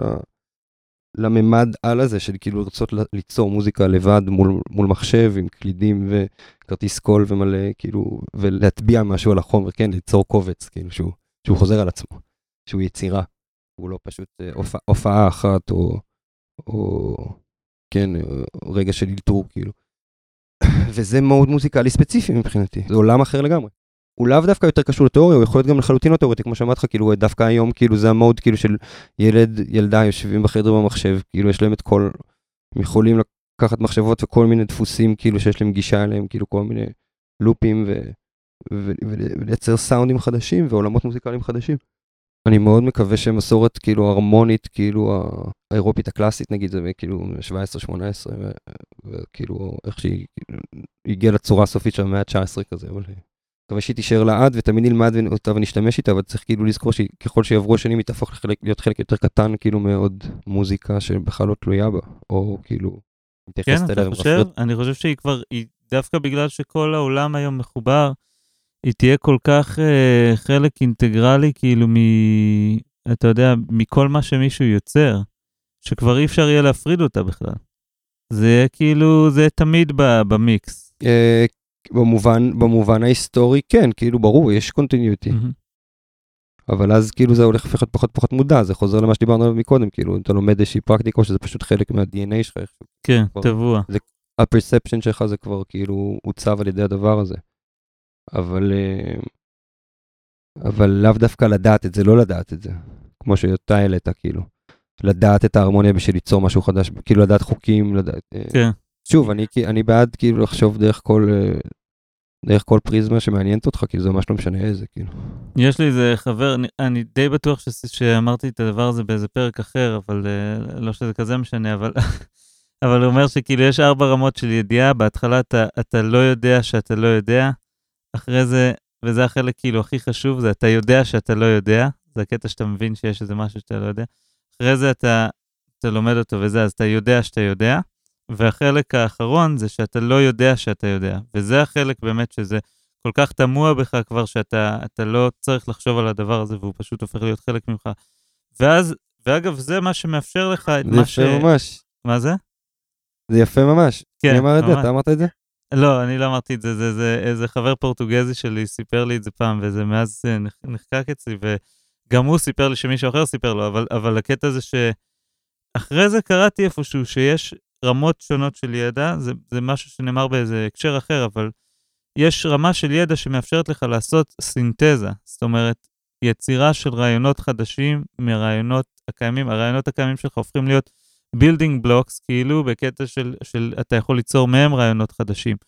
ואז קישרתי את זה בראש לדבר הזה שהוא אמר לי, שרק בעצם שזה טבוע בך ברמה הזאת, שזה כל כך כבר חלק ממך, אז אתה יכול ליצור סינתזה במובן הזה של כאילו אשכרה ליצור רעיונות חדשים מה, מהדבר הזה. אה, וזה מגניב. במוזיקה אני לא חושב שהגעתי אף פעם לדבר הזה, אני גם, כמו שהעניינים מתקדמים כרגע, אה, לא נראה לי שאני אגיע למקום הזה, אבל, אבל, אה, אבל זו שאיפה מגניבה לדעתי. כן, אתה, אתה כאילו, אתה חושב שזה, למה אתה חושב שלא תגיע לזה אם, אם תרצה? Uh, אני לא יודע מה יהיה, לך תדע מה יהיה עם הקורונה הזה, כאילו דווקא בזמן האחרון אני, אתה יודע, אין, לי שום פומו, אז זה, זה ממש גאל אותי מהפומו שלי, שאני מבין היום כמה הוא שיתק אותי כל הזמן הזה, כאילו כל הזמן הייתי צורך לעשות דברים. אז פתאום אני פה באולפן ואני עושה שטויות, וזה כיף, ואולי אני גם מתפתח בכיוונים אחרים, אבל תראה, אני מסתכל על אנשים, ו- ובאמת, אולי זה חלק מהחסרונות בעולם היום, שאתה רואה את כל האנשים האלה שכבר התמקצעו באיזה משהו, ואז אתה, אתה רואה מישהו עושה איזה משהו כל כך טוב, אתה אומר, אוקיי, okay, he's got it covered, כאילו, אתה יודע, אני, אני, לא, אני לא צריך לעשות את הדבר הזה, יש כבר איזה סיני שעושה את זה הרבה יותר טוב משאני אי פעם אעשה את זה. אז זה די כאילו, די מוריד את המוטיבציה לפעמים לעשות דברים, זה גם לפעמים נותן לך השראה, אבל... אה, אבל זה שני אני... דברים שונים, המקצועי והמוזיקה, לא? כן, אז במוזיקה, שאצלי כרגע לפחות זה סוג של תחביב, אני, אני רואה אנשים שעשו את זה כל החיים שלהם, ובאמת, ו, ובאמת הגיעו לרמה מסוימת של... אה, אני לא יודע, שאני לא מרגיש, אה, גם אם אני אעבוד עכשיו, היום אני בן 37, אני, גם אם אני אעבוד מאוד מאוד קשה, אתה יודע, זה, אתה תלמד שפה חדשה, תמיד יהיה לך מבטא, ואני למדתי את השפה הזאת של המוזיקה יחסית קצת מאוחר, לא, לא מאוחר ברמה של וואלה, אני לא, אתה יודע, אני כן יכול לנגן על כלים והכל סבבה, אבל uh, כאילו אני מסתכל על אנשים שעושים דברים עם פסנתר, ואני אומר כאילו, וואו, הם כאילו, כל דבר שאתה, שהם ירצו הם יעשו. וקצת כן, קצת איבדתי תקווה שאני אגיע ל- לרמה לא, כזאת. לא נראה לי, הם עושים פשוט את מה שהם יודעים לעשות, לא? במיוחד פסנתרנים. לא יודע, יש אנשים אה. בג'מים, הם שומעים שיר שהם לא שמעו אף פעם, והם מארמנים אותו בצורה כאילו מטורפת. כי זה הכלי שלהם, הם, אה, אה, כאילו, אני גם לא נגן ככה. אבל, אה, אבל אתה בתור בסיסט, אתה, אתה, אתה צריך לדעת מה ההרמוניה, כאילו, ואתה צריך ידע די עמוק בהרמוניה שאתה מנגן. אתה צריך לא לדעת נראה לי, כמו שכאילו ההוא אמר. כן, כן, אתה צריך בסדר, אבל אתה צריך לא לדעת שאתה יודע, אבל אתה צריך את ה... הפסנתרנים הטובים יעשו הרמוניות מדהימות שהם לא ידעו בדיוק, אתה יודע, זה לא, כאילו, אין שם משהו שכאילו, זה מה ששאלתי אותך כל, כאילו, זה הם לא לא יחשבו על נכון זה, אבל הם- ונכון. אבל הם בתוך תוכם הם יודעים, הם לא יקראו לזה בשמות האלה, אבל... לא? לא נראה לי, לא, נראה לי שכאילו זה יוצא אפקט ש... כאילו, האומניות הכי טובות שיצא לי עם בס זה כאילו כשהם, אתה יודע, הם הפתיעו אותי, כאילו. כן. אה, כן, זה נכון, האמת, להפתיע. האמת לפעמים קורה לי שאני מתופף, אני יכול לנגן בג'ם, וככל שאני מתרכז יותר במה שאני מנגן זה נשמע לי גרוע, ואז פתאום אני סתם נודד במחשבות על איזה משהו, ואז אני חוזר למציאות ואני קולט שכבר כמה דקות אני מנגן אחלה דברים, וכולם נהנים וזה וזה, רק בגלל שאני לא כל הזמן אוכל לעצמי את הראש, אז כאילו, אתה לא טוב, אתה לא טוב, אתה לא טוב. אתה יודע. כן, אני לגמרי, אני לגמרי מזדהה. קיצר אחי, הדיאלוג הפנימי הזה בזמן נגינה עם עצמך הוא אחד הדברים שכאילו הכי יכול להסריט כאילו, אני, אתה יודע, מבחינתי רוב העשייה המוזיקלית של העשר שנים האחרונות כרוכה בכאילו כל מיני, אתה יודע, רגעים כאלה כמו שתיארת על כאילו, אתה יודע, מתי אתה לא חושב ומתי אתה, כאילו, סרטים עצמך, תגלית עצמית כאילו, אה, מלא עבודה, אה, כן, זה, זה מראה מאוד קשה, כאילו, ל, לכל מיני חוסר ביטחון וכאלה. אה, מי שמדבר על זה הרבה זה קני ורנר, אני לא יודע אם אתה מכיר את זה, אבל יש לו ספר, בטח גם עליו דיברתי מתישהו, Effortless Mastery, Mm. ספר מעולה, כאילו. הוא מדבר על זה ש... אה, בגדול הוא אומר, כאילו, אתם לא מצילים חיים, כאילו, על מוזיקאים, הוא אומר, אתם לא מצילים חיים, אתם, למעשה אתם לא עושים שום דבר שחשוב. לשום דבר, ואתם חייבים להפנים את זה, שאם אתם לא תנגנו תו אחד יותר בחיים שלכם, לאף אחד לא יהיה אכפת. ו... זה מסביר למה אני לא אוהב את הנגינה שלו בכלל. אה, אה, אתה מכיר אותו בתור פסנתרן? ברור. אחי, אני אה. ג'אזיסט, אני אומר לך. לא, סתם, אני, אני, אני לגמרי בעד גישה כזאת בקטע אה, תרפויטי, כי כאילו, כי יש באמת שיגעון גדלות שכל אחד אוכל על עצמו, שכאילו, כמה זה, כמה זה דרמטי הצעד הבא שאני אעשה ומה זה אומר עליי, לגמרי אני בעד. בדיוק. אבל, אה, אבל לא, אבל לא להגיד שכאילו זה לא חשוב, כאילו, זה כן, אה, זה לא effortless, כאילו, זה מה שאני אומר. לא, הוא לא אה. אומר זה, הוא אומר ככה, אז הוא אומר ברגע שאתה מפנים את הדבר הזה, ואתה מבין שמה שאתה עושה לא חשוב, ואם אתה לא רוצה, ואם זה לא מסב לך אושר, וזה לא דבר שאתה נהנה ממנו, אז אתה צריך להפסיק לעשות אותו. ברור, ברור, ברור, ואז ברור, אז, זה אז חשוב. כל צליל שאתה תנגן מאותו רגע והלאה, זה יהיה רק בגלל סיבה אחת, שזה אני נהנה לנגן את הדבר הזה. ברור, זה ו- השאיפה. זה השאיפה, אבל ואז הוא מסביר בדיוק גם איך להגיע למצב הזה. הוא אשכרה כותב בשלב מסוים בספר, כותב אם אתם לא מאמינים לי שזה לא חשוב, תלכו למטבח, תביאו, תיקחו שקית, תשימו אותה סביב הראש שלכם ותהדקו אותה ממש חזק, ותתחילו לספור מ-1 עד 100. וכשתגיעו ל-30, תשאלו אתכם כמה הנוקטורנות של שופן באמת חשובות בחיים שלכם, לא יודע, כל מיני כאלה. אז כאילו, אתה יודע, הוא כותב את זה בצורה מאוד חריפה, אבל, אבל הוא גם נותן תרגילים ודברים כאלה. והוא מדבר גם על איך שאנחנו חווים פחד בזמן שאנחנו מתאמנים, אנחנו חווים פחד בזמן שאנחנו אבל אנחנו חווים פחד גם כשאנחנו מקשיבים לאנשים אחרים מנגנים, אנחנו אומרים, שיט, אני, לא, אני בחיים לא אוכל לעשות את זה, וזה, שזה גם חוויה שתיארתי מקודם. והוא, והוא מדבר על זה שהסאונד שלנו לא מגדיר אותנו, זאת אומרת, זה שאם אני עכשיו, יש לי, ניגנתי לא טוב, זה לא אומר שאני לא טוב. זה אפילו לא אומר שאני לא טוב בתור נגן. זה כל מה שזה נכון. אומר זה שאני ניגנתי לא טוב עכשיו, כאילו. בדיוק. כן, כן, לא, זה נשמע, זה נשמע ספר ממש חשוב. אה, ממש. אה, כן, שמעתי פעם חבר מדבר גם בהקשר הזה, שכאילו, בכלל כל הרעיון הזה של כאילו, הוא דיבר באמת ספציפית על מוזיקה קלאסית, וכאילו זה שבאמת יש בלתי הנה אתוס של סבל, כאילו של להתאמן כאילו רוחק מחברים, וכאילו, הוא יצא כנגד זה בכלל, ואז מאוד זעמתי עליו, זה היה בשנה הראשונה שלי באוניברסיטה, ואחרי כמה שנים, כאילו, כאילו, באמת הבנתי איזה מטורף זה שכאילו פרקטיקה שלמה. אתה נשאב לזה, אתה נשאב לזה, אתה נשאב לעינוי מתאמנים, ואתה עצמי. כזה, שיט, לא התאמנתי, לא התאמנתי, כאילו, מה יקרה, זה- לא התאמנתי. באמת כל התקופה הזאת הייתה מאוד סבל, כל התקופה שלי בהכשרה כאילו, למה שהתחנכתי אליו זה שמוזיקה זה כאילו כרוך בתחרות או לפחות באיזשהו סרט עצמי מאוד עמוק כאילו, ש- כן. שהוא קשור כאילו ל... וגם איך שאנשים לסטנדרטים. מודדים את זה. תשים לסטנדרטים. לב, מוזיקאים הרבה פעמים יגידו, היום התאמנתי 6 שעות, היום התאמ- היום היה טוב, התאמנתי 8 שעות. ואז שמעתי פעם מישהו מדבר על זה, אני לא זוכר מי, אבל הוא אמר כאילו, למה אתם מודדים את זה בכלל בשעות? מה הייתה המטרה שלך באימון? רצית כן. ללמוד טכניקה חדשה או משהו כזה? נניח אני, לא יודע, רוצה לה- ל- ל- ל- להתמקצע בטכניקה של, אתה יודע, הכפלות של, של, אה, של בס, ב- כאילו, של קיק, כאילו, בתופים. אוקיי, אז אני אשב, אעשה לעצמי תוכנית, אני אתחיל בקצב ממש ממש נמוך, יעבור לקצב יותר מהיר, אחרי שעתיים אני אגיע לאיזשהו BPM מסוים שאני אוכל לעשות בו הכפלות.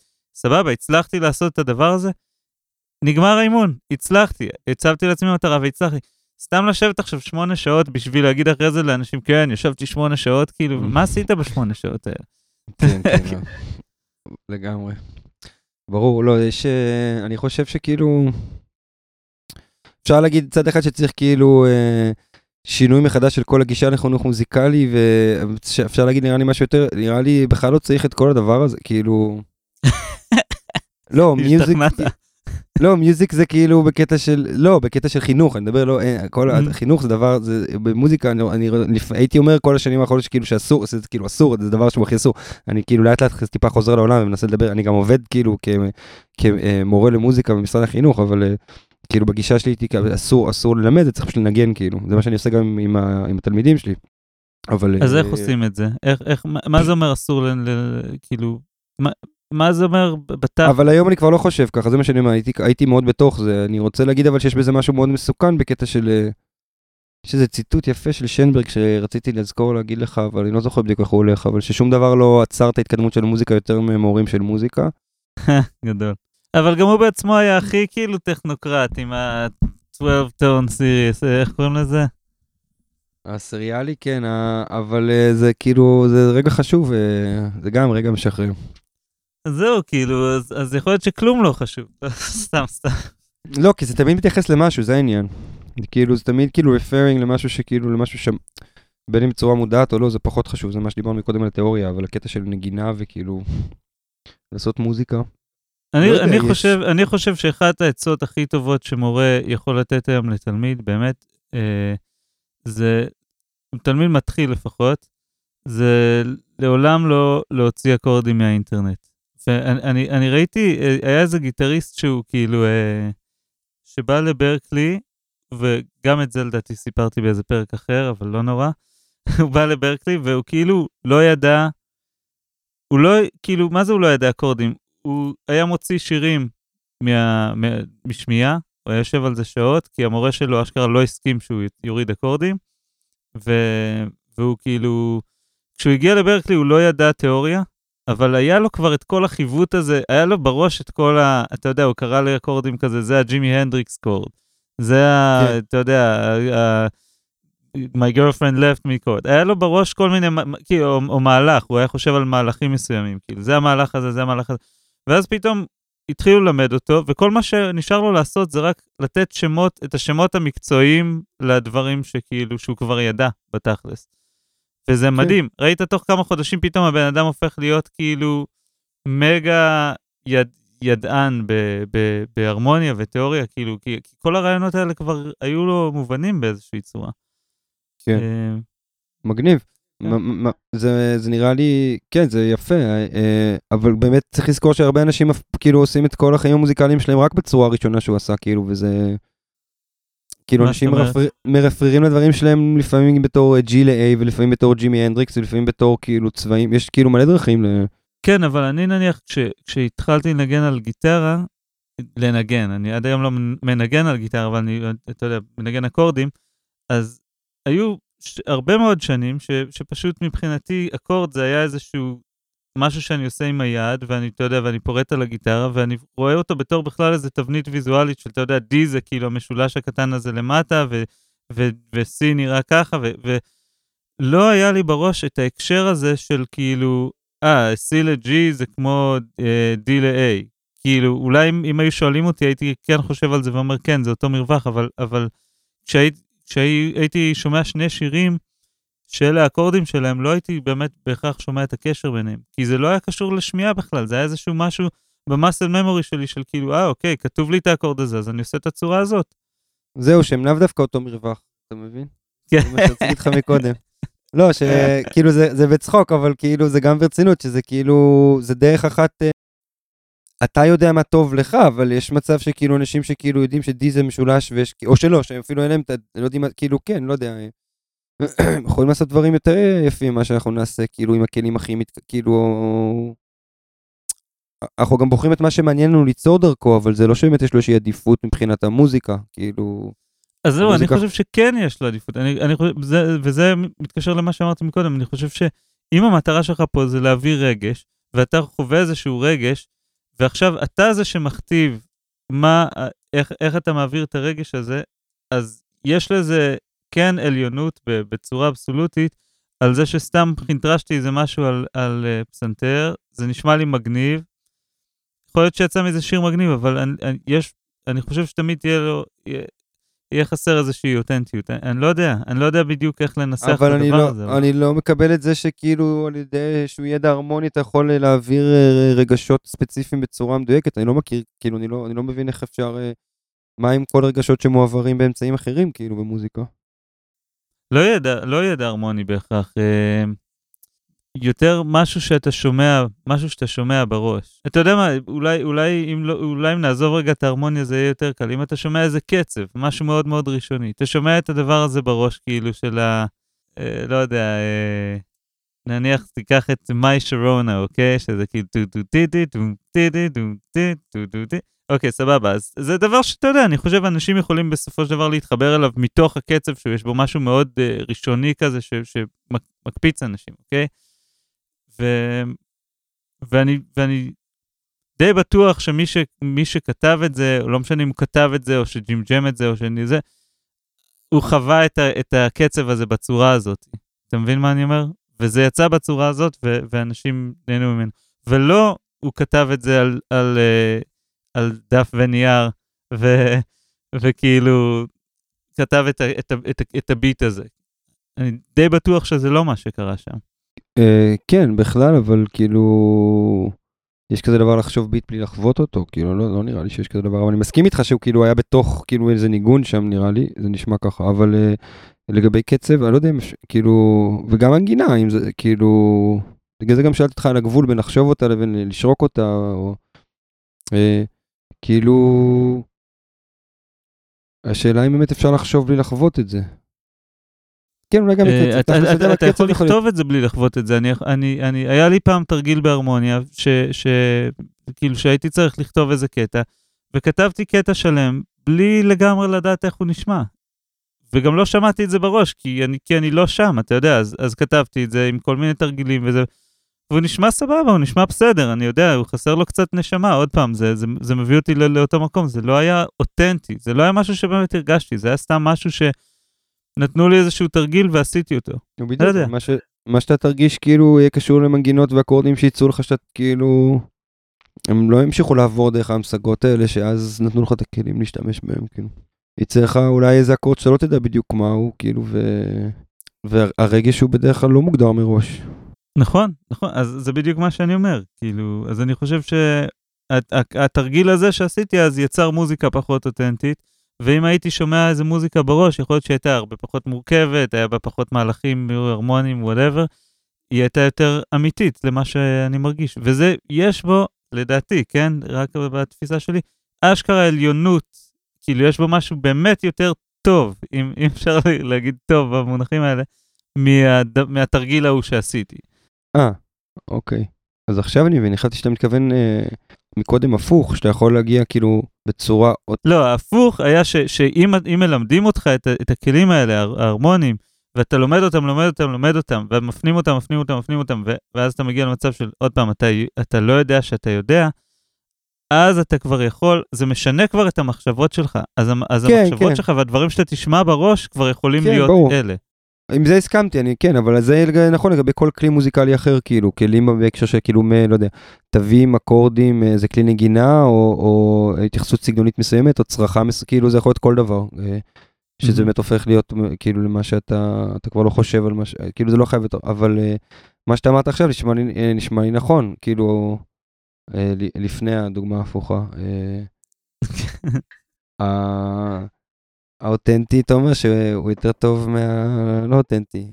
כן. כאילו, האמיתי יותר טוב מהשקרי, אבל... אה, מה, ש... מה שלא נכון, יהיה נכון אם תשקר. ש... בקיצור, אה, אה, מה רציתי? בוא נעשה איזה סדרה מהירה של שאלות. אוקיי. מה זה שנייה? מה זה שנייה? כאילו, כי אה, שאלתי אותך פעם מה זה הרץ, ואז אתה שאלת אותי מה זה שנייה, אז, אז אני שואל, ולא ידעתי מה לענות לך, אז אני שואל אותך, מה זה שנייה? אה, שנייה זה יחידת מידה למשך, כאילו, של זמן. היא... אנחנו מכירים אותה בכמה, כאילו, דרך כמה גרידים של הגדרות. דבר ראשון, אנחנו מכירים אותה כ-1 חלקי 60 של 1 חלקי 60 של 1 חלקי 24. של כדור הארץ סביב... של כדור הארץ סביב עצמו. כדור הארץ סביב עצמו, אוקיי. זה המקור שלה כהחלוקה השנייה של השעה. כאילו החלוקה הראשונה היא הדקה והחלוקה השנייה היא השנייה. It's second. אה, ואז יש גם את מה שהיא הפכה להיות כמשהו חומרי שמתקתק, כאילו שעכשיו אם אני לא טועה זה, זה איזוטופ כאילו של פחמן או של נתרן, אה, שהוא גם משהו שכאילו לא מסונכרן כמובן עם הסיבוב של כדור, זכות לזה שכדור הארץ מעולם לא הסתובב סביב עצמו באותו משך של זמן, כי יש שם כאילו, כי יש שם שינוי כאילו כל הזמן. אי אפשר באמת, חוץ מהשינוי הזה גם אי אפשר באמת לחלק את זה ליחידות, אה, יחידות זהות לעצמן כאילו. אז בעצם פעם כשהם ספרו שניות הם התבססו על הם אמרו, אוקיי, ניקח את, את הזמן מהשקיעה עד השקיעה, או מהזריחה עד לא ספרו שניות, לא ספרו שניות. לא ספרו שניות. שניות זה עניין אה, די מודרני, כאילו. התחילו לנסות לספור שניות איזה 200 שנה לפני שהמציאו את השנייה, אבל המציאו את השנייה כאילו כ... בשביל להמציא את השנייה צריך מתמטיקה מאוד מסובכת, כאילו, צריך להמציא איך אתה מודד, כאילו, עכשיו מה זה אומר משהו שחוזר על עצמו, כאילו, מה זה פונקציית סינוס, כאילו, אה, לפני מרחב קרטזיאני, כאילו, זה מסתבר שאתה צריך לשים שם גם i, כי אתה צריך לשים שם כל מיני דברים מוזרים. אה, כאילו, אבל היה צריך קודם למדוד איך כאילו בונים משהו שבאמת מודד שנייה אה, עם גרביטציה, אה, וזה לא מטוטלת רגילה, כאילו, למרות מה שחושבים שכאילו, שכאילו לא משנה מה הגובה של המטוטלת תהיה, ייקח לו אותו פרק זמן. כאילו, בשביל למדוד איזשהו זמן אתה צריך משהו שחוזר על עצמו, כן? מה שאתה קורא במתמטיקה תנועה הרמונית. בפיזיקה, בפיזיקה כאילו. זה כאילו משהו מאוד יסודי בפיזיקה בעצם, אז צריך להמציא את זה מתמטית, ו...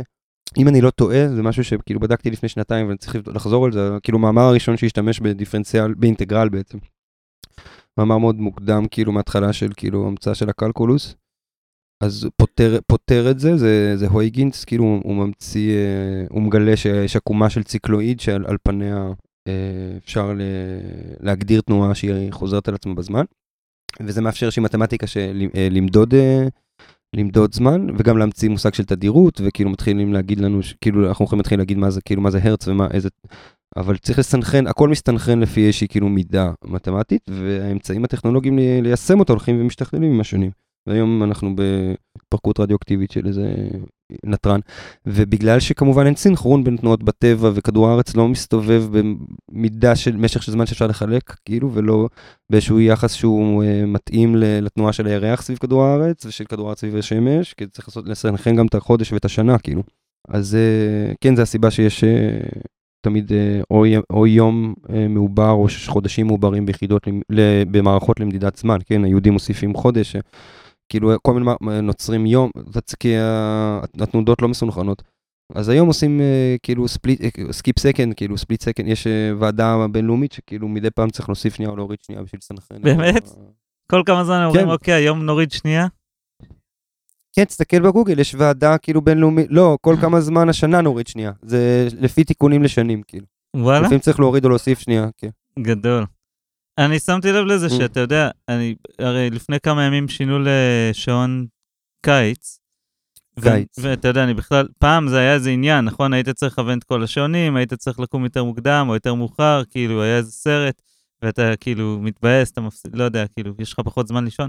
היום עושים את זה כאילו בסוף שבוע, ואתה בכלל לא מודע לשינוי הזה, כאילו, אתה, הדבר היחידי שזה משפיע על החיים שלי, זה שפתאום השעון באוטו שלי לא מכוון. נכון. כאילו, אתה יודע, זה הדבר, אני. כל שאר הדברים קורים אוטומטי, ופתאום חשבתי על זה שאתה יודע, הם יכולים תכלס לגנוב לנו איזה רבע שעה יום אחד, ואף אחד לא ישים לב. אה, ברור, יהיה אפשר לעשות כמה שאתה רוצה. אולי יעשו לך את זה כבר כל הזמן. יש מצב, כאילו.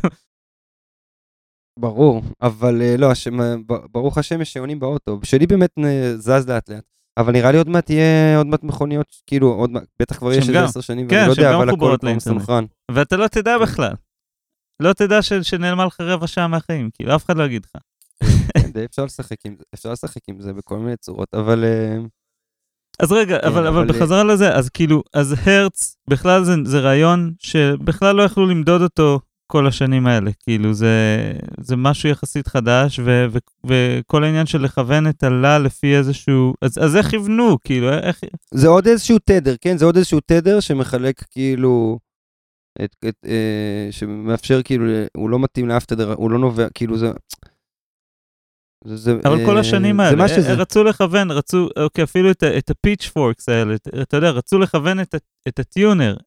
לפי מה הלכו, כאילו? אה, זה יש מלא מסורות, אתה יודע, כל מיני דרכים לעשות את זה, אבל פיץ' uh, פורקס זה באמת דרך מאוד טובה. אבל איך מכוונים אותו? זה... איך, איך מייצרים אותו ככה? הוא מה שהוא. אה? הוא המקור, הוא המקור. איך, אתה צריך לייצר אותו איכשהו, ואתה צריך שהייצור שלו יהיה מכוון לפי איזשהו משהו. אז מתישהו יש לי חתיכת ברזל, התחיל לצלצל והתחילו לכוון לפיה, זה לא באמת משנה. כאילו, אתה יודע, כל מיני מקומות היו כל מיני חתיכות ברזל או טופי, לא יודע, או, או, או קרנות, אתה יודע, לא יודע, שכיוונו לפיהם, אתה יודע, לא, לא יודע, מה עוד יכול להתמיד, חלילים, לא בכל, יודע. אז בכל כן. כפר היה להם איזה משהו שהם מכוונים לפיו, ויש מצב שבין כפר לכפר זה היה שונה לגמרי, אה, כאילו... לא יש מצב, ברור, זה ידוע, גם תסתכל עכשיו כאילו בעולם, כאילו, ב, אתה חוצה גבול של חצי קילומטר אה, של מדינה נגיד, אבל אה, אתה יודע, מס, כאילו, מכוונים שונים, מנגנים, מנגנים כיוונים שונים, ואתה יודע, היום כולם מכוונים, אה, היום כולם מכוונים דיגיטלית, אבל... אה, לא, אבל כי הדבר הזה בר, השפיע... ברור שכיוונו לא, שונה. אם אתה באמת היית עם, עם כיוונון שהוא לא כיוונון מושווה במשך הרבה מאוד שנים, אז הדבר הזה לא רק השפיע על טון בסיס שאתה מתחיל ממנו, אלא השפיע גם על כל היחסים בין, בין, בין הצלילים בסולם. כן, ברור, לא, אבל הכיוון, יש, זה שתי שאלות פה. דבר ראשון, כאילו, אם, מתי יתקבע איזשהו פיץ' שאליו כולם מכוונים, אני מניח שזה כבר יכול לקרות מאוד מוקדם, כאילו, שיש כל מיני סטנדרטים, לא יודע, כל מיני סוגים של... אה, אה והם בטוח יהיו נוזליים מאוד, כאילו, בטווח בין אה, כפרים ובין מדינות ובין יבש, כאילו, זה הלך והתקבע. חוץ מזה, יש את המערכת הפנימית, איך אתה מייצר יחסים בין הפיצ'ים השונים, וזה לא אותו דבר, כאילו זה דבר, זה תהליך מאוד דומה, אבל זה תהליך מקביל, כאילו, שבאמת באופן מאוד מפליא, כאילו, כאילו מפליא, הם מתאחדים ב... בס, כאילו בסוף הברוק, במודרנה, עם זה שאנחנו ממציאים כאילו מושג של uh, ומגשימים כאילו את ההשוואה, בונים כאילו פיזית אה, מכונות שכבר, אה, או כלים שכאילו אה, מנגנים צלילים באופן מושווה, כמו שדמיינו במשך אלפיים שנה, במסורות מסוימות באירופה. זה קורה ביחד. והמצאת השנייה, המצאת התדירות, בעצם אריסטוקסונס, הוא, הוא גם, יש לו טקסטים מאוד חזקים על, על מושג של פיץ' כאילו. איך המוזיקלי קשור ל- לעמוד במקום, ומסור, כאילו, ומדבר על זה שכאילו אנחנו זזים בין פיצ'ים, אז, אז זה דיבור, או שזה לא מוזיקה.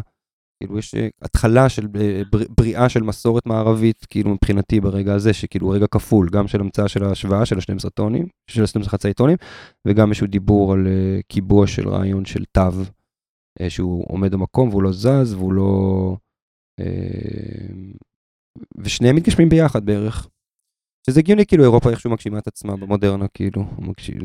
קלאס... כאילו כל הקלאסיקה חזרה למקור כאילו, חוזרים אחורה ליוון כזה.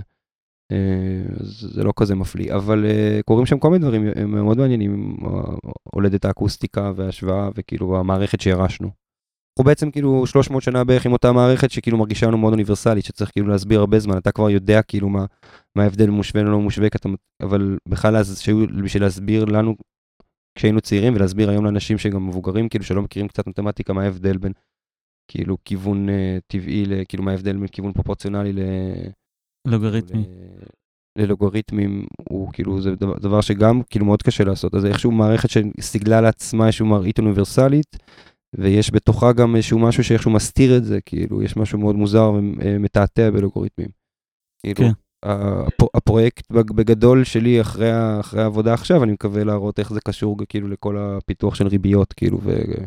פיתוח של מה? של כאילו כלכלה קפיטליסטית סביב הרעיון של ריבית, ושהיא מסתירה את עצמה גם באופן שמאפשר שליטה כלכלית, כאילו. אה, זה אה, כאילו ריביות היו קיימות. obfuscation layer, אה, זה נקרא, לא? שכאילו יש לך איזה... אני לא יודע מה זה obfuscation. אה, אוקיי. זה איזה שכבת הסתרה, כאילו. כן, אוקיי, כן, משהו כזה, אפשר להסתכל על זה כאילו ככה, יש כאילו איזשהו, כן, איזשהו רעיון שמסתיר את עצמו, אני לא יודע איך זה עובד בדיוק, אבל זה מאוד בולט בקפיטליזם, שכאילו אנשים לא בדיוק מבינים מה זה ריבית. כן. זה היה קיים מאז ומעולם ריבית, כן, אבל uh, המצאת אלגוריתמים שאפשרה את ההשוואה של הפסנתר, היא נולדה ככלי לחישוב ריבית יומית, כאילו. זה ממש המיסוד, המיסוד של המערכת הבנקאות המודרנית שאפשר להתחיל לקחת, כאילו, יש שליטה ברמה מאוד, uh, נגיד, לא מאוד, היא פשוט יותר מדויקת, לא יודע, יומית. אני עדיין לא, זה הפרויקט הבא, כאילו. אבל יש שם שני אלגוריתמים שמסתירים את עצמם, גם כשאתה מנסה להסביר למישהו למה כיוון מושווה זה, זה רק דבר אחד ולא אוניברסלי, וגם כשאתה כאילו מנסה להבין בעצמך what the fuck is going on עם הכסף שלך. כאילו זה מסתיר, את עצמו, זה מסתיר את עצמו. לא, אה, זה כלי, זה כלי שכאילו יש גישה אליו, כאילו אלגוריתם זה משהו שכאילו חושב מראש, וכאילו... כן. אה, סתם, ברמה נגיד היותר אה, כללי, פילוסופיה פוליטית כזה, יש להם התנהגות דומה וזה מעניין אותי הרגע הזה שהוא גם היסטורי, הוא משתלב כזה. אבל אה, איך הגענו לזה? ש... דיברנו על אה, אה, הרץ, על פיץ', על, אתה יודע, כן. מוזיקה, כל כן. החרא הזה.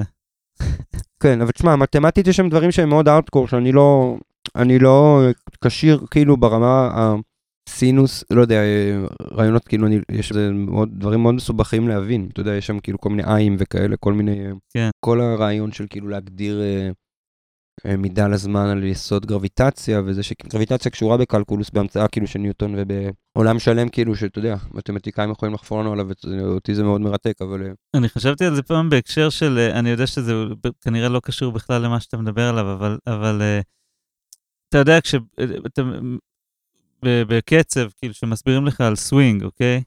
ואתה יודע, מהרבעים מסתכלים על סווינג, כאילו זה, יש לך, אוקיי, אז אם יש לך רבעים, אז עכשיו כל רבע הוא בעצם הופך להיות טריולות, נכון? שאתה מחסיר ממנו את הטריולה האמצעית. אז יש לך כאילו טם טטן טטן טטן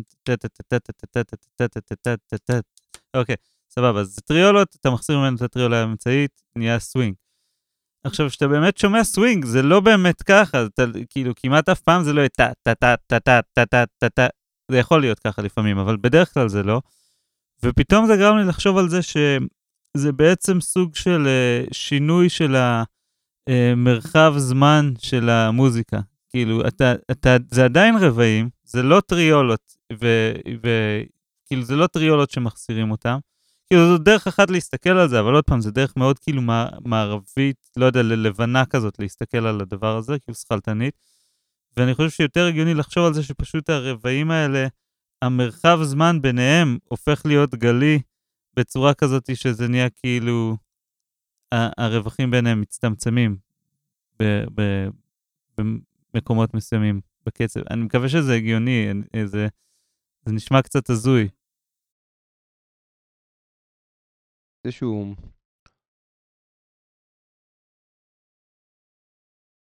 איזושהי תמונה שלהם. בדיוק, זה, זה, זה יותר גל משזה, משזה זה דף משבצות כאילו שאתה מחלק אותו עכשיו אחרת. זה, זה, זה, זה יותר משהו פלואידי כזה, ובאמת שומעים את זה גם במוזיקה מרוקאית וגם נניח בסמבה ודברים כאלה, אתה שומע הרבה פעמים שזה... ברור. נניח אם, אם זה אמור להיות כאילו טה טה טה טה טה טה טה טה טה טה אז פתאום זה כאילו טה טה טה טה טה טה טה טה טה כאילו יש לך מין כזה סטפ כזה שהוא כל הזמן טיפה צולע כזה בכוונה, כאילו יש לו איזה דילוג כזה מגניב.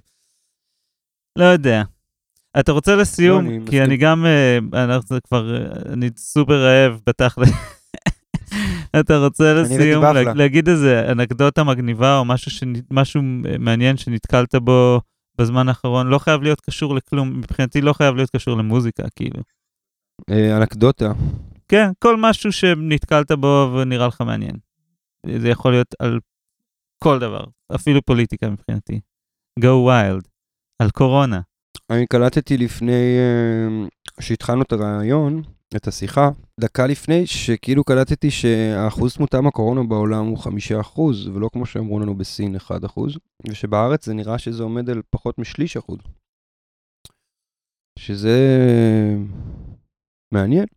אני חושב שמה שמעניין זה שאנשים מתייחסים לאחוז תמותה מקורונה כאילו זה דבר שהוא אינהרנטי לווירוס, והם שוכחים לפעמים שזה מאוד תלוי נסיבות ו- ותלוי כמה המערכת הבריאותית מסוגלת להתמודד עם זה וכמה בדיקות עשו לדבר כן, כן. הזה, ותלוי במיליון גורמים. הם כאילו מנסים למצוא את התשובה, כמה אחוז תמותה של הקורונה. אני מבין שמבחינה אפידמיולוגית זאת, זאת שאלה לגיטימית לגמרי לשאול. אבל התשובה שלה היא לא כזאת, אה, זה לא משהו שטבוע בתוך הווירוס, זה לא ב-DNA, ב-RNA של הווירוס. יש גם כמה אחוז תמותה יהיה לו, זה, אתה יודע, זה תלוי פשוט בהמון המון דברים.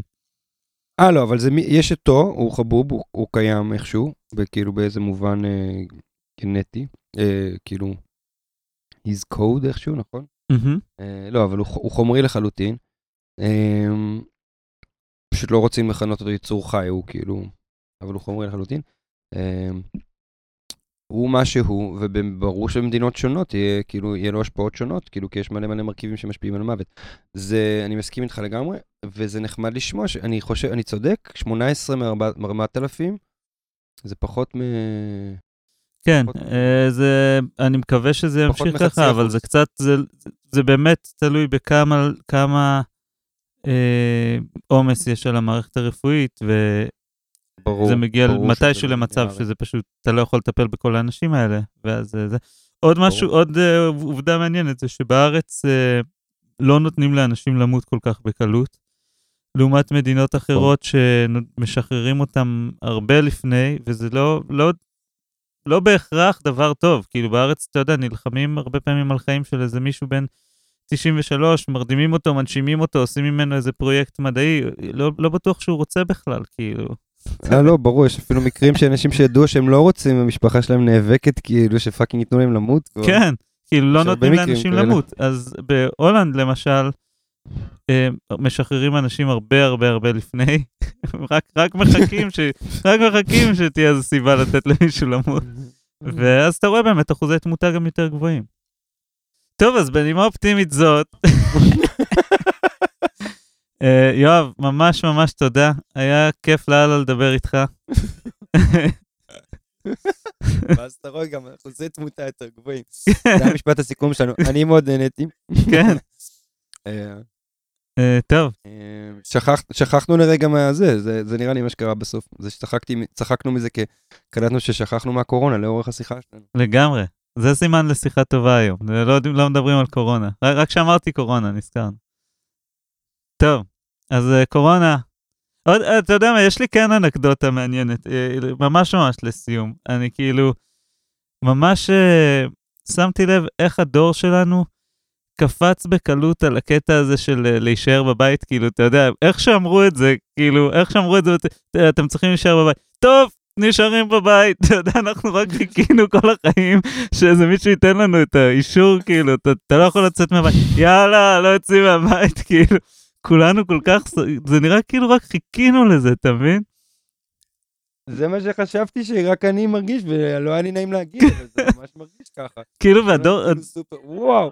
והדור של ההורים שלנו זה נראה להם נוראי, אתה יודע, כאילו, מאז שהייתי קטן, אתה יודע, ההורים שלי תמיד אמרו, תצא החוצה, תעשה דברים, ואני רק רציתי, אתה יודע, לשחק במחשב או לעשות משהו בבית, ופתאום יש לי את האישור, יש, אני יכול להישאר בבית, וכאילו, כל כך, כאילו, די, די מגניב, לא יודע. כן, כן. אבל אני מתגעגע לעולם, העולם היה נחמד, אתה זוכר את העולם? אני זוכר קצת. היה נחמד שהיה עולם. אני, אני ממש אה, לא רואה את האנשים. כן. אני יורד רק למטה, אני, אבל uh, אתה גם מקפיד מאוד, נכון? אתה לא מטייל בסביבה. אני הקפדתי עוד לפני ש... שאמרו להקפיד, אני באמת. גם אני ועלמה. גם אני ועלמה. ממש. כאילו, עלמה בעיקר, אבל אני הצטרפתי, הצטרפתי תוך כמה ימים אה, ל... אבל אה, כן, תמר האסמטית, ולא לא היה נראה טוב, אבל uh, בינתיים אני לא מתגעגע יותר מדי, וואלה. היה לי חסר זמן בחדר מול המחשב. פחות זמן בפקקים, אתה יודע. יושב לי, טוב, על המיזנטרופיה עכשיו, לא לראות אף אחד. סתם, לא, אני דווקא, אני אוהב אנשים, אבל... אני יודע, אני יודע שאתה אוהב אנשים, וגם אני אוהב אנשים, ואני כן מתגעגע לעולם, אבל זה, זה היה נחמד, אני מקווה שזה יסתיים בקרוב. ואתה יודע. לא, אני מקווה שיהיה, כאילו, אם זה לא ידפוק את כל הכלכלה, אז הייתי שמח עוד איזה חודשיים ככה. אבל לא, זה... טוב, אבא. יאללה, אחי. יאללה. ביי, תודה. אז זהו, זה היה הפרק שלי עם uh, יואב בירח, אני מאוד מקווה שנהנתם, מקווה גם שהאקו לא הפריע לכם יותר מדי. Uh, כן, תהיו בריאים, חבר'ה.